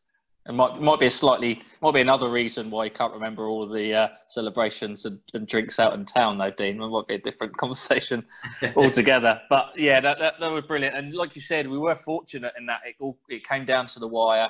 I mean, we'll get promoted in any which way you can. You'll take a promotion, but you know, get get an automatic promotion on the last day of the season on that day and in convincing style as well probably helps with the nerves on the pitch it's nil nil or one one with Walsall, and you're getting towards the end and you're hearing that Huddersfield are winning, then then it's probably not as enjoyable. But we, we were we had that game won pretty early, and you can you can start to to feel the fans getting closer to the pitch and and and it's coming and to, to celebrate at home. For you as players, but for us as fans was was was something uh, that we we never forget. What maybe weren't expecting to make it an annual event though and uh, at the we've we've been promoted. You have your pre-season. You you come back day one, and it's a different vibe. Certainly outside of the Southampton fan base and the team, because you're not odds on to win the league. You're not amongst the favourites. You've just been promoted. You're playing against teams like West Ham, who are in the Premier League the last season. And you, you brought a few players in, but I know Nigel Adkins didn't want to bring in too many because he wanted to keep the core of the team that played so well and was pretty convincing in his, in his belief that they were the guys to give us the best chance of of getting up to the Premier League, whether that be straight away or not. What was the, the overall feeling at the beginning of the season, and, and what was the what was the general goal? You know, did, did, it seem different, or was it was it momentum? And from from that last day of the season, did you just think, you know, we want that again? Get, you know, we're good enough. We definitely knew we were good enough um, with the players within the squad, 100%. And the target was we came back first day of pre-season. We had a team meeting. The manager called a team meeting. We sat in the in the room together where we would analyse all the games and, and everything. And the manager said, "Well, right, well, we're going to get promoted this year, and that's the target." And that was the honest I can sit here now. It's easy to say because we got promoted, but we had the meeting. He was like, "We're going to get promoted this year. Um, I'm going to bring a couple of players in, but you're going to be a nucleus of the squad, um, and we're going to go for it." And from day one, that was it. That was in our minds. We worked diligently during pre-season. We were always one of the fittest teams. Um, we done everything with the ball, so we had a really good preparation in Switzerland. Um, we had a good pre-season um, and we started the season on fire. Yes, we had the momentum from the previous season of being promoted, and uh, we felt a little bit lighter as well because we didn't quite have that expectation. We were still one of the biggest clubs in the championship because we're Southampton Football Club, but it wasn't like being in League One where we were supposed to win the league by 10, 15 points. Um, we needed to have a. The expectation was to have a, a decent account of ourselves in the season. I would have thought. So we felt that, and we just started the season on fire. And and the competition for places within the squad was red hot. So every day in training was competitive, was hard, um, was fierce. Got on really well as a group off the pitch, but training was heated sometimes, which was brilliant. I mean, you had to fight for your position, and I think that's why we were so successful. And but the aim at the start of the season uh, was promotion. I feel like that nucleus was strong because, like you said, two seasons before in January, I remember we were we were buying players not with an eye on getting promoted uh, to the championship, but with an with an eye on getting into the Premier League and buying players like Jose Fonte, Jason Puncheon in that in that window where we thought they're not just going to be good enough for this level, but we're looking ahead to that next level. I remember hearing Alan Pardew, I think he was a pundit on on uh, a cup game or one show somewhere where he where he'd, he'd said that uh, exactly that. You talk about us starting like house on fire. We're, we're at home to Leeds. It's on Sky. You're already grinning because you know what's coming. I'm sure you've been told a million times. You're um, we're playing Leeds, and it's a, it's a difficult first game of the season. You know, you're going up a level. You're playing the likes of Leeds, and it's on Sky, as I say. I mean, you've scored some some decent goals. I think it's fair to say, mostly with either your head or your or your right foot. That that that one at Peterborough, which definitely wasn't off the training ground from from from what I hear. I mean, you took it well, but I think Andy Crosby had something to do with that. But what first two prong question: What possessed you to take the ball off of Adam Lallana yeah. before it got to him, run towards the goal, and 25 yards out, smash it with your left foot? Because I know you, from what you said before, you don't you don't particularly rate that element of your game or that that leg. And, and looking back at it, do you realise how important that goal was? I mean, it's, it's, it's, it's, it might be an exaggeration, but we, you score that goal, which which sets us on our way, gets the ball rolling to get that first win. So maybe there's a bit of that belief, a bit of confidence. But then we started the season really well. We were beating teams, you know, beat Ipswich 5 2, won sort of our first four or five games. And then we never really looked back. You know, it, it all kind of started with your trusty left boot. Do you want to look back trust, at that? I don't know if it's trusty left boot. It was definitely my left boot. Um, yeah, I, look, I'd had a really, be, I'd had a really interesting pre-season, if I'd honest, if I'm honest. Um, I was really fit and strong. I got myself in a good position. Um, but Jack Cork had come in, and Morgan signing was rated very highly by by the manager. Um, so I knew it was going to be difficult potentially. I hadn't started every pre-season game, um, and then the pre-season game before the season start, I think we played Yeovil, and I had food poisoning, so I didn't play um, and was sick and, and lost a bit of weight. And for some reason, I just got this inkling that I might start the game. And the manager pulled me on the Thursday and said, "Look, how you feeling? Are you feeling all right?" And I was like, "Yeah, I'm feeling good." He said, "Are you ready to play?" I said, "Yeah, I'll, i play. I, I'll play whenever." Um, and didn't expect to play, but I, I played instead of Morgan. And I just knew that I needed to do something a little bit different. That I needed to keep my place, and I needed to I needed to put a marker down to say, "Look, I still want to. I'm. I'm still want to be captain. I still want to play in this team. I still want to be an integral part. I still want to be an important part. So I knew I needed to do something different. Did I know I was going to score from 20 yards on my left foot? No, I didn't envision that. But taking a ball off Adam Lallana, I think once I'd taken it off him, I knew I had to do something good with it. Otherwise, I would hear about it. Um, but I just got in that position, and I don't know really. Got in a position, saw it, and thought, why not? Why not? You know, like bring the momentum as a team from League One. I bought some momentum from from that myself individually, and I just thought, why not? And lucky enough, it went in, and it was an amazing feeling. Really was to score at that end. I, I think that was my only goal at that end. I think at St Mary's to to to celebrate in front of the, shall we say, the hardcore fans maybe behind that goal. Um, that was that that meant a lot, and like you say, just kind of seemed to set the tone, and, and we never looked back after that you pride yourself on, on leading by example, and that's that was probably a, a case in point because, like you said, after that we won the game and we we carried on winning games. Definitely, and um, I think you have to as captain, and I think that's how I tried to try to lead as captain. Like I say, there wouldn't have been massive speeches and stuff in in the dressing room for myself. I was very vocal on the pitch um, and tried to lead lead example as a player, and um, hopefully I did that, and, and that's the way I I chose to do it. During that season, so many memories, so many great games. I mean, you got West Ham, you got the West both both West Ham games, especially the one at home.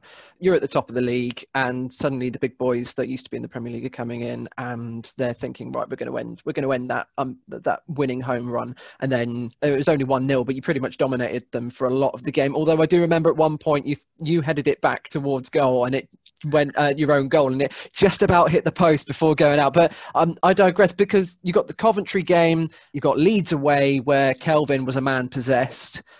Are there? These are very obvious memories of that season, but are there any other moments that maybe stand out to you more than it would to us fans? Are there any particular games that personally stand out for you? Um, really good question. I think um, we played Middlesbrough at home I think that was an important game. I think we won 3 0, 4 0, something like that.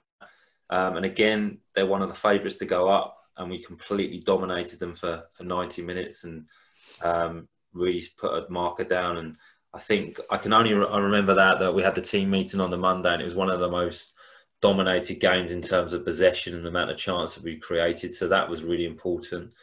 Um, and I think it was more the reaction after certain games. I think when we we went to we went to Brighton and, and Rickie Lambert got sent off and played really really well that day actually first half, but ended up losing the game three 0 I think something like that. But then we played. We had a a big team meeting after the game actually in the dressing room and and just kind of some home truths were, were said, which is quite surprising when you're top of the league. You usually get that when you're at the bottom, but there was a few home truths from, between the players, just uh, um, talking openly, saying that you know we can't let this opportunity slip. Um, we're top of the league. We've got a great opportunity to get promoted. We need to stick together. Um, and I think we went on a good run after that. So, who did that stem from, Dean? Who, who are the voices? You're top of the league and and and and not calling each other out, but really trying to make sure you don't let this slip. Who, who are the guys? Uh, was it yourself or, or, or Kelvin, yeah. Rickie? No, I think uh, obviously as captain, I think I started the conversation. I think that day, um, I think that came from a bit of emotion from myself. Obviously, being an ex-Brighton player and going back and, and losing three 0 at the Amex and getting some personal abuse is not always great. So, um, but it wasn't because of that. But I think I remember I started the conversation with Fraser Richardson. Uh, I think me and him started it, and then everyone else kind of joined in. And and the, what we had in the dressing room, everyone would say what they thought. Everyone would. There wouldn't be any quiet voices. There wouldn't be anyone hiding, going, "Well, I can't really say that." It was an open dressing room, and the communication between the players was was honest. And you didn't always want to hear it, but we were always very respectful towards each other. Um, even if something needed to be said, it was said in the right manner. Um, and you know, Kelvin would obviously lead a lot of a lot of it. Um, but it came from came from all of us. But in that instance, I think I started that conversation with Fraser, and then it carried on. Then the coaching staff getting involved, and and that was the group we had. We were hungry players. We were really. That was the one thing that people didn't quite appreciate about us. You know, we had talent within that squad, really, really top quality players that had gone on to play consistent in the Premier League, play for their countries. Jose has won a European Championship you know, Adam Lallana, Rickie Lambert play for England, Noel Morgan's play for France, probably played in World Cups and different things. But we were hungry. You know, we were we saw an opportunity that year to achieve something for us and for the football club, and there was no way we're going to let it slip. And if that meant a few home truths came out, so what? If that meant that training got a little bit tasty now and again and players fell out, so what? We wanted to we wanted to achieve something. So um, that's where it really stemmed from. They came across, I mean, pushing each other on and off the pitch. And you, you mentioned that Middlesbrough game as well, and I can't can't go on to the next point without saying that that, that involved one of my favourite Southampton goals ever. So underrated. I mean, you must have you must have had about ten touches uh, in central midfield, you guys, because we that was it Connolly who scored the goal where we I think they counted that there were like thirty odd passes and we just cut them through, and that was the kind of football we were playing for the, for a season and a half by that point. Um, and we were doing it in the right way under Adkins as well, and it was it was so impressive to watch. But those sorts of games must just be so fun for you because I know there's the side of your game that everyone probably thinks of when they think of Dean Hammond is is you know 50-50s and, and leading the team into battle and, and kind of um, winning those midfield battles to, to win those tense games. But it must have been great fun having so much possession and, and, and watching the forward players kind of cutting through uh, defences like that Middlesbrough one that day. Yeah, I mean they're the, they're the best games to playing, and when you had attacking players like we did, it was you know our job was easy, especially mine. Win the ball back and give it to the better players. It's it's, it's an easy job for me, so I used to I used to love it. But you get towards the end of the game and you're three 0 up or four 0 up. I can't remember the, that um, certain score um, but yeah, you want touches of the ball. You're going to get the ball in positions that you probably wouldn't do if it was a close game. You're playing one-two. You're all moving around the pitch and playing with freedom. The the the, the crowd's olaying, and then you end up scoring a brilliant goal. It's fantastic. And but we did it. We did it on purpose because we always had a team meeting on a Monday. We'd always be counting how many passes we had individually, how many passes we had as a team. So you kind of had an obligation to get your stats up. Okay. So, you know, if we were winning quite easy, it was like giving a ball, I need to a few passes here, one, two it was done with intention. We planned it. It was thought out. It was worked on the training ground. You know, last ten minutes, you're thinking, yeah, I need some more touches here. We need to get some more passes in. Let's get the stats up. Um, it was just a, you know what? It was just a brilliant time. It was just, it was fantastic. Was there ups and downs? Yes, but yeah, playing in them games where you're winning quite comfortably, you're keeping possession. You can see the opposition are, are finished. They want the final whistle that's they're the best bits of football. Just before Tom, I know you want to ask about the Coventry game and and maybe the similarities or differences with that of the Walsall one, obviously being back in the Premier League, being the main one. But can you just give us a, a, a brief idea of what it's like to play in the South Coast derby, especially at Fratton Park, I think, where everything's on top of you. And from a, from a Saints player's perspective, probably feel that animosity going away. What, what was it like? Because you played in a fair few, and, and uh, you know, I imagine that's your kind of game, Dean, as well. The, it is my type of game. You're right. It's it, it, but it's tense. It really is tense. Like you say, at Fratton Park, it was really tense. And if I'm honest, it's unfortunate we never really played our best football in the derbies, and, and that kind of happens in derbies because they mean so much. I mean, Portsmouth were struggling that year. I don't know if they went down that year or they were near the bottom. So we should have beaten them really, and we were the we were the favourites going into the game. Um, and I think we drew the first one one all at Fratton Park in the Championship year, and then we drew two all in the second game where we scored late and Billy Sharp mm. scored, and where the linesman give it offside, and then the referee give it. And then uh, I think uh, Norris scored an absolute weldy of a, a, left foot volley. I think that went in the top corner, but you felt it in the build up. I remember.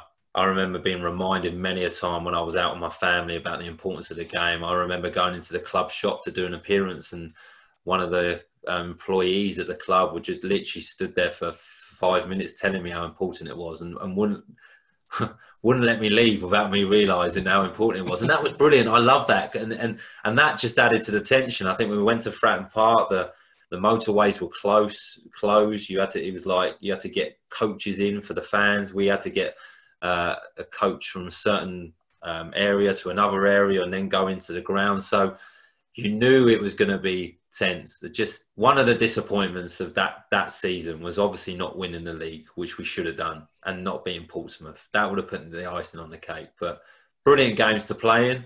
But yeah, I don't think we ever played our best in them. I remember there was not the second one was either just before or just after we played Reading at, at, at, St Mary's as well because we had that big game either coming up or off the back of a of a loss. So it's with Portsmouth being at the bottom, they need to win every game. But that's this is a huge game with with us. We had so many things on our plate, and it was around that kind of Easter time where you were playing. We had Crystal Palace away as well. There were a lot of games that were coming at you, and, and we had the squad, but it's kind of hard. It's very hard to win in the championship consistently, which uh, we we managed to do on a regular basis. But yeah, the it, the tension was even if you're favourites, I think that makes it harder sometimes because even if you're favourites, you go into the games and you just even as fans, you just feel that we cannot lose to them. Like we can't lose to them, and, and unfortunately, we didn't. But that, that pressure, you know, do you feel that during the game as players, or, or, or once you're in, you know, once the whistle goes, it's a game of football, and you're just going to do what you what you do. No, you do feel it. You definitely do. It's a, it's a, it's a unique game. You do you do feel the, the, the tension and the importance of the game. You, there's a lot more noise before the game, during the game, from both sets of fans. Um, their players are up for it. We were up for it, and um, you do you do feel it. And when you score a goal, there was huge relief and huge celebrations. You know, we celebrated. Um, I think Billy Sharp scored two that day at St Mary's. I think um, we scored quite early on. Um, and we celebrated more than we probably would have done if it had been a normal game. So yeah, you definitely feel the importance of it. And I remember actually coming back on the coach from with um, from the Portsmouth game at Fratton Park and sitting there with Rickie Lambert and and both of us being really disappointed and and, and kind of having a conversation going, we've missed an opportunity there. You know, we've been promoted last year. We're looking like we're going to get promoted this year, or we're going for promotion we've missed an opportunity to beat Portsmouth there, to be like, you know, to make it a magical season. It was still a brilliant season, don't get yeah. me wrong. Everyone would take promotion, but the icing on the cake would have been beating Portsmouth. And I remember having that conversation with Rickie and the disappointment we both had, thinking, you know, I'd love to have won that game and then gone and lost two or three in a row in a row, and but rather have won that game. Um, so yeah, that's the only dis- couple of disappointments for that for that season. That season obviously ended on a major major high. But how were you feeling in the in the dressing room before before that Coventry game? Because you had the chance to seal it up at Middlesbrough, and that game didn't go the way that we planned it, despite scoring inside the first thirty seconds or something You're playing against Coventry. They're already relegated. They're bottom of the league. It seems almost nailed on. We're brilliant at home. What is the atmosphere like in the dressing room? Is it nerves? Is it excitement? Is it a mixture of both? It was a really, it was a really interesting week actually, building up to that because the manager, we'd obviously gone to Middlesbrough, we'd gone one 0 up early, um, we'd lost the game two one, uh, we hadn't got promoted. We came back, and the manager informed us that we'd be training at the stadium all week. We'd never done that before, um, and he said, "Right, this week we're just going to train at the stadium. Let's get not that we needed to be familiar with the stadium, but he wanted us to feel comfortable. We're going to change in the dressing room. We're going to train at the stadium. We're going to eat at the stadium. We're just going to spend the whole week at the stadium. Uh, personally, it was an interesting time for me. We were just, my wife was expecting our, our second child at any point. We just we were just moving house as well, so I had to stay in a hotel. So it was all very very different um, that that week. So there was a bit of nerves. Did we do a lot more pattern of playing a lot of 11 11 than we normally would in a week? Yes, just to make sure. But if we ever had an opportunity um, to be playing Coventry at home to get promoted to the Championship, we would have taken it all day, every day of the week. And um, another, I remember me being in the dressing room. I used to get there quite early, um, and I'd be, I was in the dressing room. I think there was only myself and Aaron Martin in there, and Nicola came in and had a few quiet words with me, and and just made uh, made sure I was fully aware of how important today was and that we needed to get promoted, which was which was nice and no pressure. it was always good, a little bit added pressure. Um, but yeah, we won the game quite convincingly, and unfortunately, I got injured after 20 minutes, 25 minutes, and uh, we were tuning up at the time. And I remember being really, really disappointed because I knew what it was like to play the season before against Walsall, and I knew what it would like be be like afterwards once we got promoted with the fans running on and everything. But I couldn't risk the fact that could I have got through the game? Yes.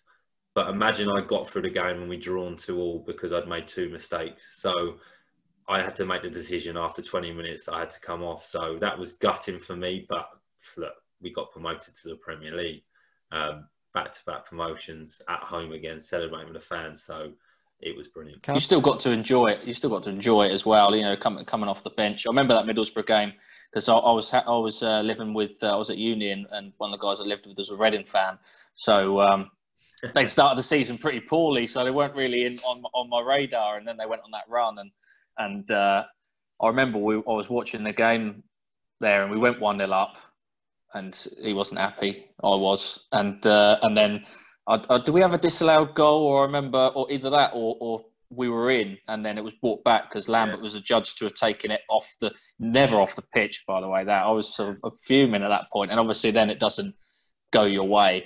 But it's a, to handpick a game for the last game of the season, similar to the to the Walsall one, and and like you said, to be two 0 up after twenty minutes by the time you go off, you didn't have to you didn't have to do it the hard way on those last two those last two games of, this, of, uh, of each season. But was it was it different? Did it feel different? Was it did it eclipse what you'd done twelve months before on that day, or you, was it just a bit of deja vu? I think it eclipsed what we'd done the previous season because obviously you've gone up a level again, and it was back to back promotions. It was in a harder division. We weren't expected to do it, even though we were confident we could do it and we just knew what an achievement it would be. So did it eclipse it? I think so, if I'm honest. But they were both as special as, as each other, both promotions for different reasons. But no, just just just brilliant times, and it's hard to really explain what it was like and and um, and what a, an, an adventure it was, and what a journey it was, and how much fun it was, and it was hard work, but it was just it was brilliant. And and uh, when that final whistle went and the fans ran on the pitch again, and we were celebrating in the dressing room again, it was just thinking. And the families were there. I remember going down a tunnel, coming in at the final whistle, and the kids were there, and the families there, and the kids running up to the players and sending it with your wife and moments like that like i say you, you, just you can never repeat and they're just magical moments so i would say it did eclipse it but it, it was very very close I think the main difference, I don't know about for you, Tom, because you'd probably not you'd not been able to see us play in the Premier League before then. I'd I'd been lucky enough to see um, us a few seasons before we went down, but that was the that was the main difference. The, the first time round was was getting winning the league and getting promoted was fantastic, but realizing that we were in the Premier League again and and remembering back to what was it, seven, eight years before, and thinking, oh, you know, we're going to be playing all these big teams next season again, and we'll be on we'll be on match of the day, and we'll be you know we'll be on. Uh, you know, coming full, full. Well, we have full stadiums anyway, but just those thinking the players that you're going to be able to see us come up against, and it was just that the Premier League was the big overriding feeling that I remember, sort of trying to pinch yourself, thinking, oh, you know, three seasons ago we were on the brink of going under. Two seasons ago we were in League One, and now now we are where we are. Just kind of seemed to round off what a huge achievement it had been from from that collective group, which have pretty much stayed kind of the same from maybe the January of that first season. My first game was in that relegation season, so I don't think I really appreciate it going down into the championship. But then when it's coming back up, and then going into the uh, going into the Premier League was absolutely fantastic. And Dean, I mean, I, I've got I've got to ask you because and I hate to take the take the tone down, but we go up, we're into the Premier League. Were you disappointed with how things ended? Do you think that yes, you did have the ability to be part of that Premier League side? I definitely believe I had the ability personally. Yes. Um, was I disappointed? Yeah, of course I was. I'd been on the journey from from from League One and um, to, to, to have back to win the Paints Trophy at Wembley, to have back-to-back promotions you know, the dream would have been as captain to walk out and and, and uh, walk out as captain of Southampton in the Premier League. Would have been fantastic. It would have been, um, but it wasn't to be, and, and that's football. Um, and it happens in football. Football's all about opinions.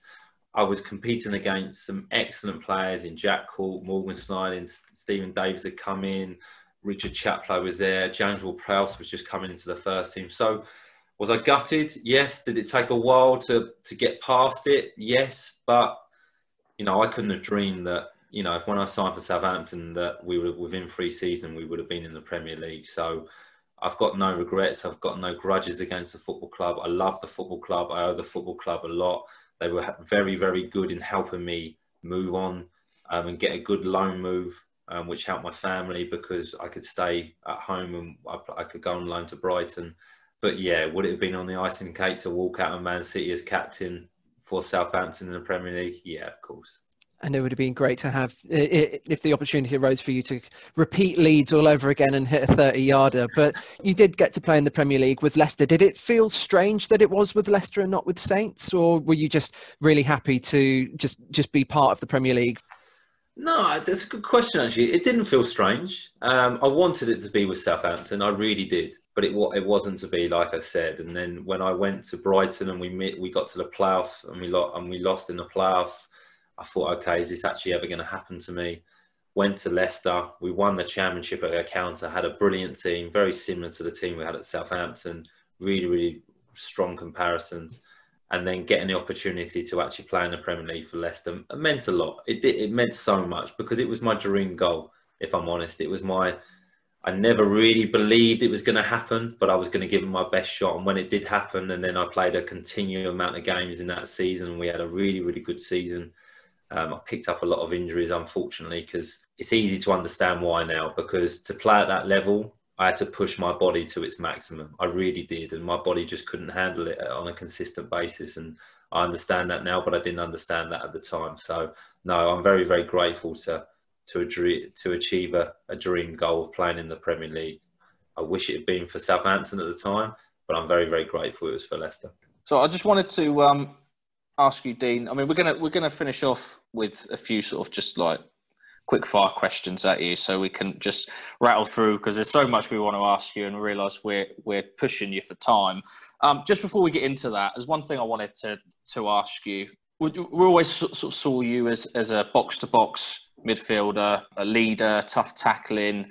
Fitness is a really big part of your game and, and, a, and a, great engine, but also a, a, captain on the field where you often hear, I think of like Roy Keane, and you think of the players he played with, and they always say you always knew that as a captain and as your central midfielder, you know, you're going into battle and you'd look over and you'd see him there, and that would give you confidence that you were, you know, be at your back, and always got that kind of feeling from you and, and as a captain, as a leader, as a tough tackler, and you'd lead by example.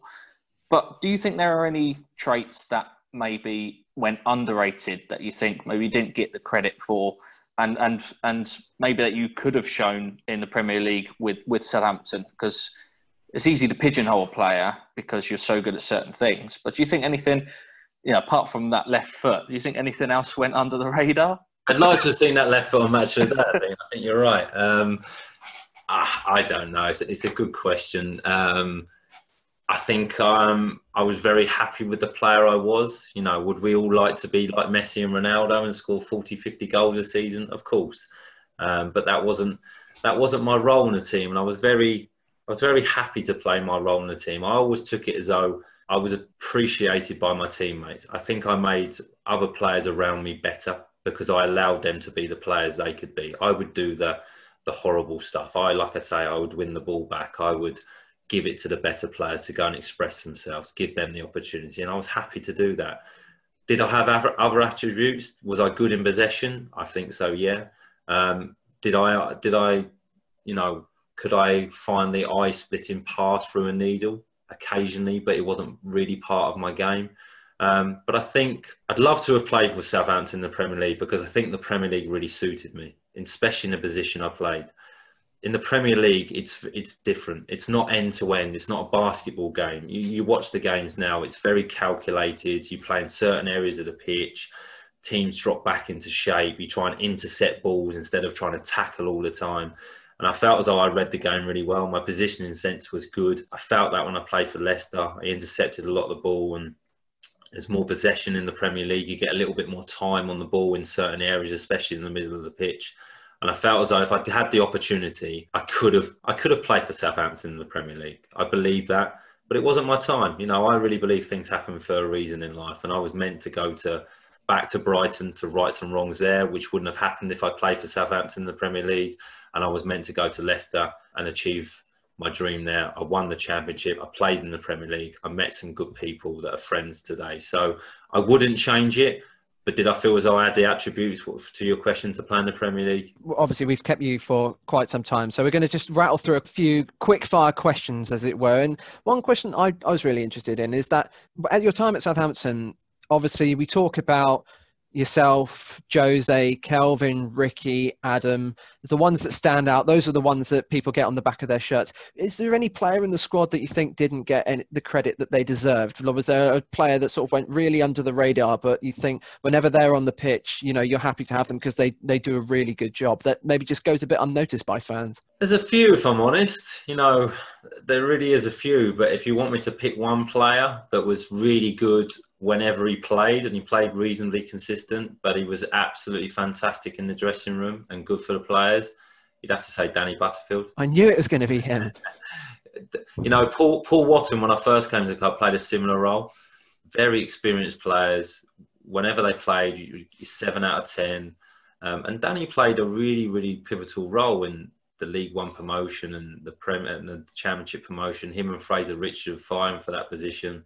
And Rickie Lambert, if you ask Rickie Lambert, loved playing with um, Danny Butterfield because of the crosses he put in. You know, put it on, put it right on Rickie's head and score a lot of goals. So, you know, if Danny was playing, you knew he'd put in a performance. Um, but really, really good off the pitch as well. Really, one of the funniest guys you'll ever meet in your life. To keep you on your toes, but actually a really intelligent guy as well. So, you know, if if certain things needed saying, like we spoke about earlier, people speaking up in the dressing room, Danny would always have something to say, but he would be very constructive um, and very important. So maybe maybe Danny Butterfield. I don't think you're alone in saying that. I, th- I think he was a really popular figure around the, the, squad at that time. From from things I've heard, his name always seems to, to pop up. I wanted to ask you. You've, I mean, you've played with a lot of good players and, and a lot of young players that have gone on to achieve big things. But if you if you had to pick one player that you played with at a, at a reasonably young age that you knew there and then that he was going to be a top top player. Uh, who who was who was your money on? Who did you kind of have that feeling from the off? I mean, that's that was guaranteed. You get that feeling from anyone playing there, thinking this young lad is, is be players? Two players, Adam Lallana and Morgan Schneiderlin. When I first come to the club, both of them were young players playing in the first team, um, but you just knew, you knew they were. There was something different about them, especially Adam. Adam was just naturally gifted, but he was naturally gifted as well because he worked hard. He worked really hard and he loved the game. Same with Morgan. Once Morgan had understood that he needed to be at Southampton, that he didn't need to go back to France. You know, he was only a young kid at 17, that Southampton was the best club for him to be at to, to, develop in the right way with the coaches at the football club. He was always going to be a top player and he was brilliant. And same with Adam. Um, you could say Oxlade Chamberlain as well. You know, when he first came and trained with the first team, he just gliding past people. He looked like a 12 year old. He was only 16, 17, but he was fit, he was strong, really confident boy. So, them three in particular. James Ward Prowse always had a really good chance because of his attitude. Um, he's turned into an amazing player that I think we all saw, and he's doing fantastic things, and he's going to get better and better. But the one thing he had, he, his attitude was brilliant. He worked hard every day. He listened. He wanted to learn. So, but out of them four, I'd say Adam Lallana. If you had to put money on that he was going to be a player, you'd have to say Adam. Since you uh, left the club, um, we've had quite a few managers, but which out of Pochettino, Koeman, and Hasenhüttl would you have loved to play under the most? Oh wow! Um, well, speaking to the players, they loved their time with Pochettino. They really did. Um, very highly rated. He built a really amazing culture. Um, at the club that the players said that involved all the staff as well. They played a brilliant brand of football and was very, very successful. But at that time, I didn't watch as much of Southampton as I possibly could have done because obviously I was still playing and playing in a different league. So I'd probably have to say the current manager, just because I watch a lot more of the games and I really love the way he plays. Do you think you're you would be fit enough to be able to play in that Hasenhüttl game? in my when I was a footballer, yeah. I, do you know what? Do you know why? Because I would have made myself fit enough. I would have I would have pushed my body and found a way, hundred percent. So I, yeah, I would have found a way. But I think um, manager the, the the one thing that I love at Southampton has been very very consistent within the club is their recruitment of players is good and the recruitment of managers is good. Now, occasionally does it go wrong? Yes. Do they occasionally get a player wrong? Yes. But eight, nine times out of ten, they find a manager that that fits the philosophy at the football club. And the best decision they've made is after they lost to Leicester in that heavy defeat is to stay with the manager. And it's just look at it now. You give a manager a bit of time, you give him the chance to bring his own philosophy in, bring his own players in, bring his own style in. It just works. And I think if they can keep hold of him because he will be attracting attention because of what he's done, um, there's going to be a lot of success at the club. Yeah, definitely. I think after a glut of not poor managers, but managers that didn't fit with uh, what we were doing, as soon as Koeman went and we got more negative and went in a different way, I think once Ralph came back in and we could see what he was doing, uh, that's that's probably what kept him in the job because uh, he obviously didn't get the results, but you could see that he was putting us back on the on the path to playing that in, in what's been coined the Southampton way. I might rephrase this question a bit because you sort of said you weren't really uh, one for the Churchill speeches, but was there a, a, a standout speech or team talk, whether it be from yourself or maybe another player or a manager during your time at Southampton that you kind of you go back to? I mean, you mentioned the one where you, you and Frazer Richardson started a conversation, and then you everyone sort of chimed in. But do you ever remember a, a time or a place or a particular game? It was maybe Nicola Cortese? um, honestly, probably not. I remember actually saying that. One that had a real effect because it was different was the Brighton game. When we played at the Withdean and we were losing 1 0, Nigel Adkins came in and it was probably the one time I only I saw him at uh, Southampton where he lost his temper, and he proper he proper proper went for us, but he, he, he it, it, was a dressing down at half time. You know, he was kicking things. Um, and I'd never seen him like that. And I, I, believe now he'd done it intentionally, that he planned that, obviously, walking back to the dressing room thinking, right, I've got to do something different here to raise the spirits to get us back into the game. So potentially that. Can I tell you what he said? I can't really remember. I just remember thinking, well, this is different. And I think he went round and he went for a few of the players and said a few home twos. Um, and it had an effect. We ended up winning the game, um, and he never did it again. So apart from that, I can't remember many things. There was obviously odd conversations, the Brighton one, but we used to we won a lot of games, and we used to play some good football. So it was it wasn't that many times that, that were needed, and and especially under Nigel, it was very very calm. It was very okay. Look, we're coming at half time. The players, we had five minutes to to to, to get dressed down, to have a drink, to get ourselves whatever we need to do, change shirts, shorts, or whatever. And then he'd want to sit us down, and then he'd just be very, very calm and just talk very tactically. Right, this is what we need to do different. There wasn't any Churchill speeches. There wasn't any throwing of cups and teas. It was very much right. We need to do this better. This is their weaknesses. This is what we're not doing well. If we do this, we'll be able to win the game. So it was quite calm. That's why I think that Brighton halftime team well, team talk had a bit of an effect and probably just raised the spirits a little bit because we were all in shock. I think it wasn't more that he motivated us; it was kind of just lifted a bit of relief or a little bit of tension off. Thinking, well, that was quite amusing, wasn't it? So we went out and won the game. Can't Seems imagine like... Nigel as uh, as someone to lose his temper and just you know, you, you, I, I, can imagine you're just sat in there just thinking, what is he?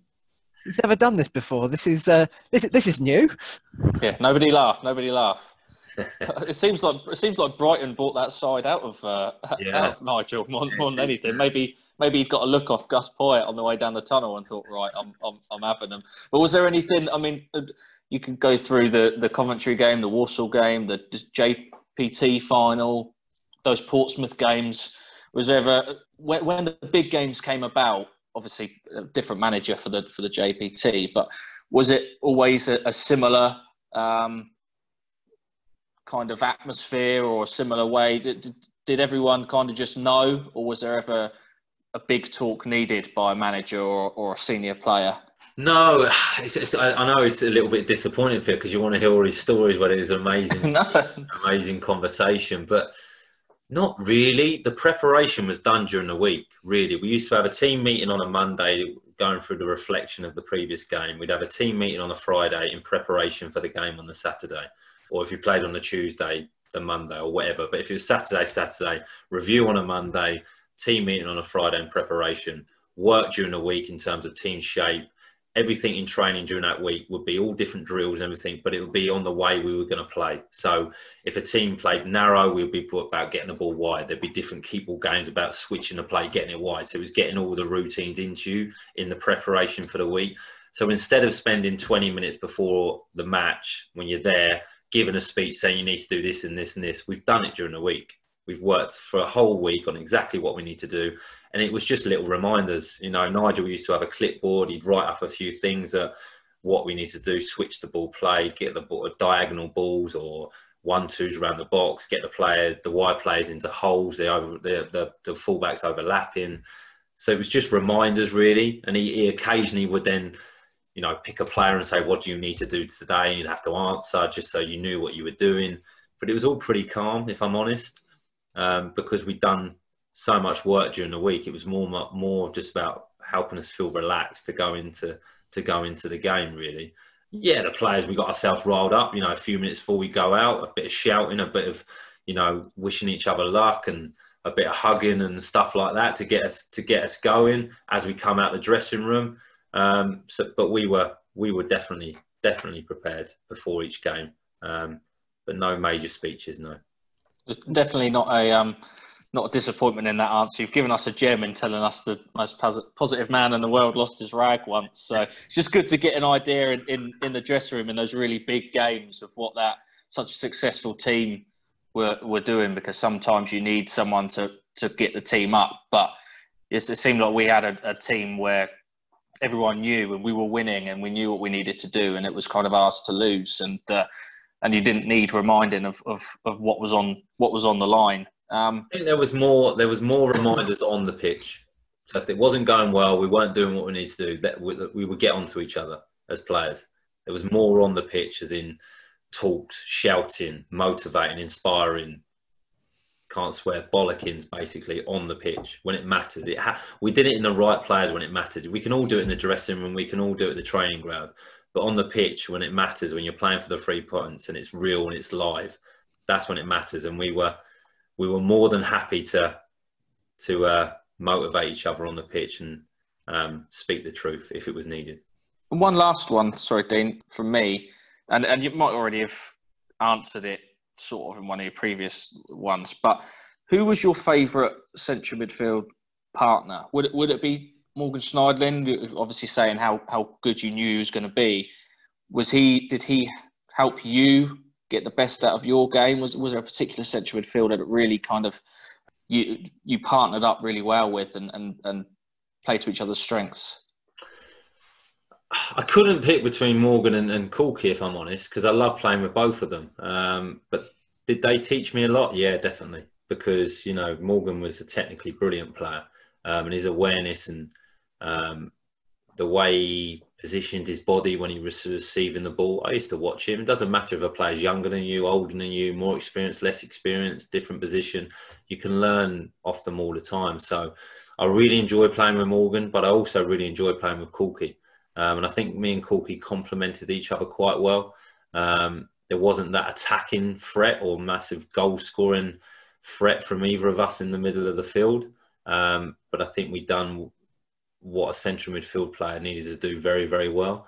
Um, so I wouldn't be able to pick between them two because I really enjoyed playing with both of them. And when we played as a free, sometimes that worked.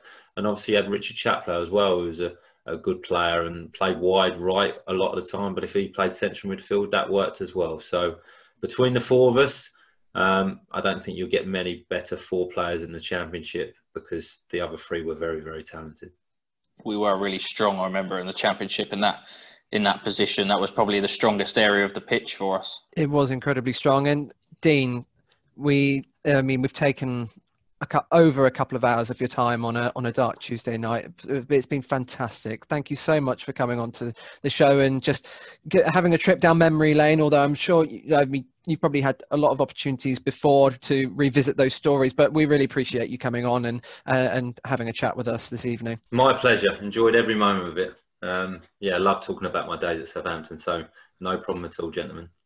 We hope we we haven't. Uh, you haven't had to repeat yourself too many times, and we've we've managed to go on a couple of tangents and, and revisited a couple of, of memories that you'd maybe um, not spoken about for a while or, or maybe forgotten. But I think uh, yeah, our listeners will be really really happy to have uh, to have heard from you. We're we're we're glad everything's going well now post playing career. You know, we know that you won't be returning to uh, to Worthing for a fourth or a fifth week, but uh, no, you know, good luck. Good luck with everything. good luck with everything with the with the the PT.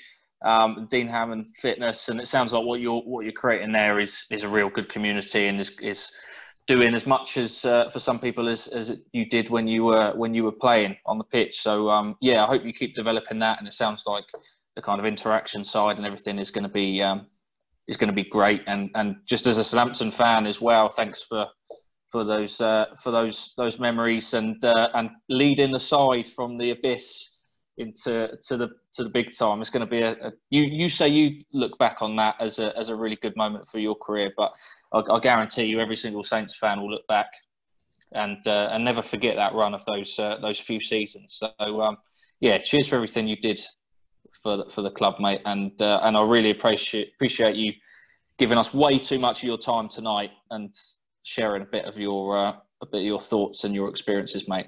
You're top bloke. No, thank you very much. Appreciate the kind words. And no, I'm I, like I say, I'm the lucky one to play for such a club like Southampton and um, during such a, a, brilliant period. So no, love speaking about it. Always happy to help and um, anytime that anyone wants to speak about it or like I say on my platform, wants to have a chat with me, um, more than happy. Just just drop me a message. Um, but I'm here to I'm here to help because I've had a lot of help and support in my life from different people. So it's my turn to return the favour. Well, I hope that was as fun to listen to as it was for me, and I'm sure yourself, Tom, to uh, to speak with Dean. Could have asked him a million more things and gave us some real gems, some real good insight into what was obviously a really successful and good dynamic of a, of a dressing room back in, a, in an era that Saints fans would look on with great happiness. Yeah, absolutely wonderful times to be a Saints fan. I think those promotion years are arguably my favourite as a Saints fan, and they actually eclipsed the uh, the Koeman years of playing in Europe. It was a real, real special time for me as a fan. Just that was the first time I had a season ticket, really. So perfect timing. We, as you said, yeah, millions of questions we could have asked if we had the time. We've kept Dean right into the early hours of tomorrow morning, but we've got to let him go, and we really appreciate his time. if you want to find Dean on social media, so on there's, there's a fair few. So his personal one on Twitter is at Dean underscore Hammond. His fitness on Twitter is at D Hammond Fitness, and his website is www.deanhammondelite.com. And you can also find a lot of Dean's Elite Fitness uh, content on Dean Hammond Elite Fitness, which you can find both on Facebook and on Instagram. Well worth a uh, well worth a watch, especially if you're looking to to keep fit during these uh, winter months and this lockdown. I hope you enjoyed that content. We certainly enjoyed making it, and we hope uh, you're enjoying it. The written content we've been bringing to you whilst uh, whilst the podcast's been away for a few weeks. We're going to carry on doing that. That's great fun. We've done a few uh, a few bits on um, previews for games, and uh, our next episode is uh, is actually being recorded just prior to the Monday night game with Saints and the Premier League obviously returning this weekend. Uh, we've got Wolves Monday night. We've got Matt Markstone returning to the uh, to the podcast, and we'll be talking to him um, all things Saints, and uh, we'll briefly touch on the Wolves game, but of course. Uh, we'll be recording it before, and this will be coming out afterwards. So uh, maybe not any uh, any silly predictions, Tom. No silly predictions, but you know, Saints could end Monday night at top of the league if other results go their way. But we're not going to get too ahead of ourselves. If you have any comments about this episode, anything you want to send to the podcast, and you can find the podcast on Twitter at under underscore Saints. If you have any questions for our next episode for Matt when he comes on, then of course go on to Twitter for the same account. If you want to find me on Twitter, my Twitter handle is at T214Murray. You can find me at Callum Wilson21. We hope you enjoy your evening. Thank you very much.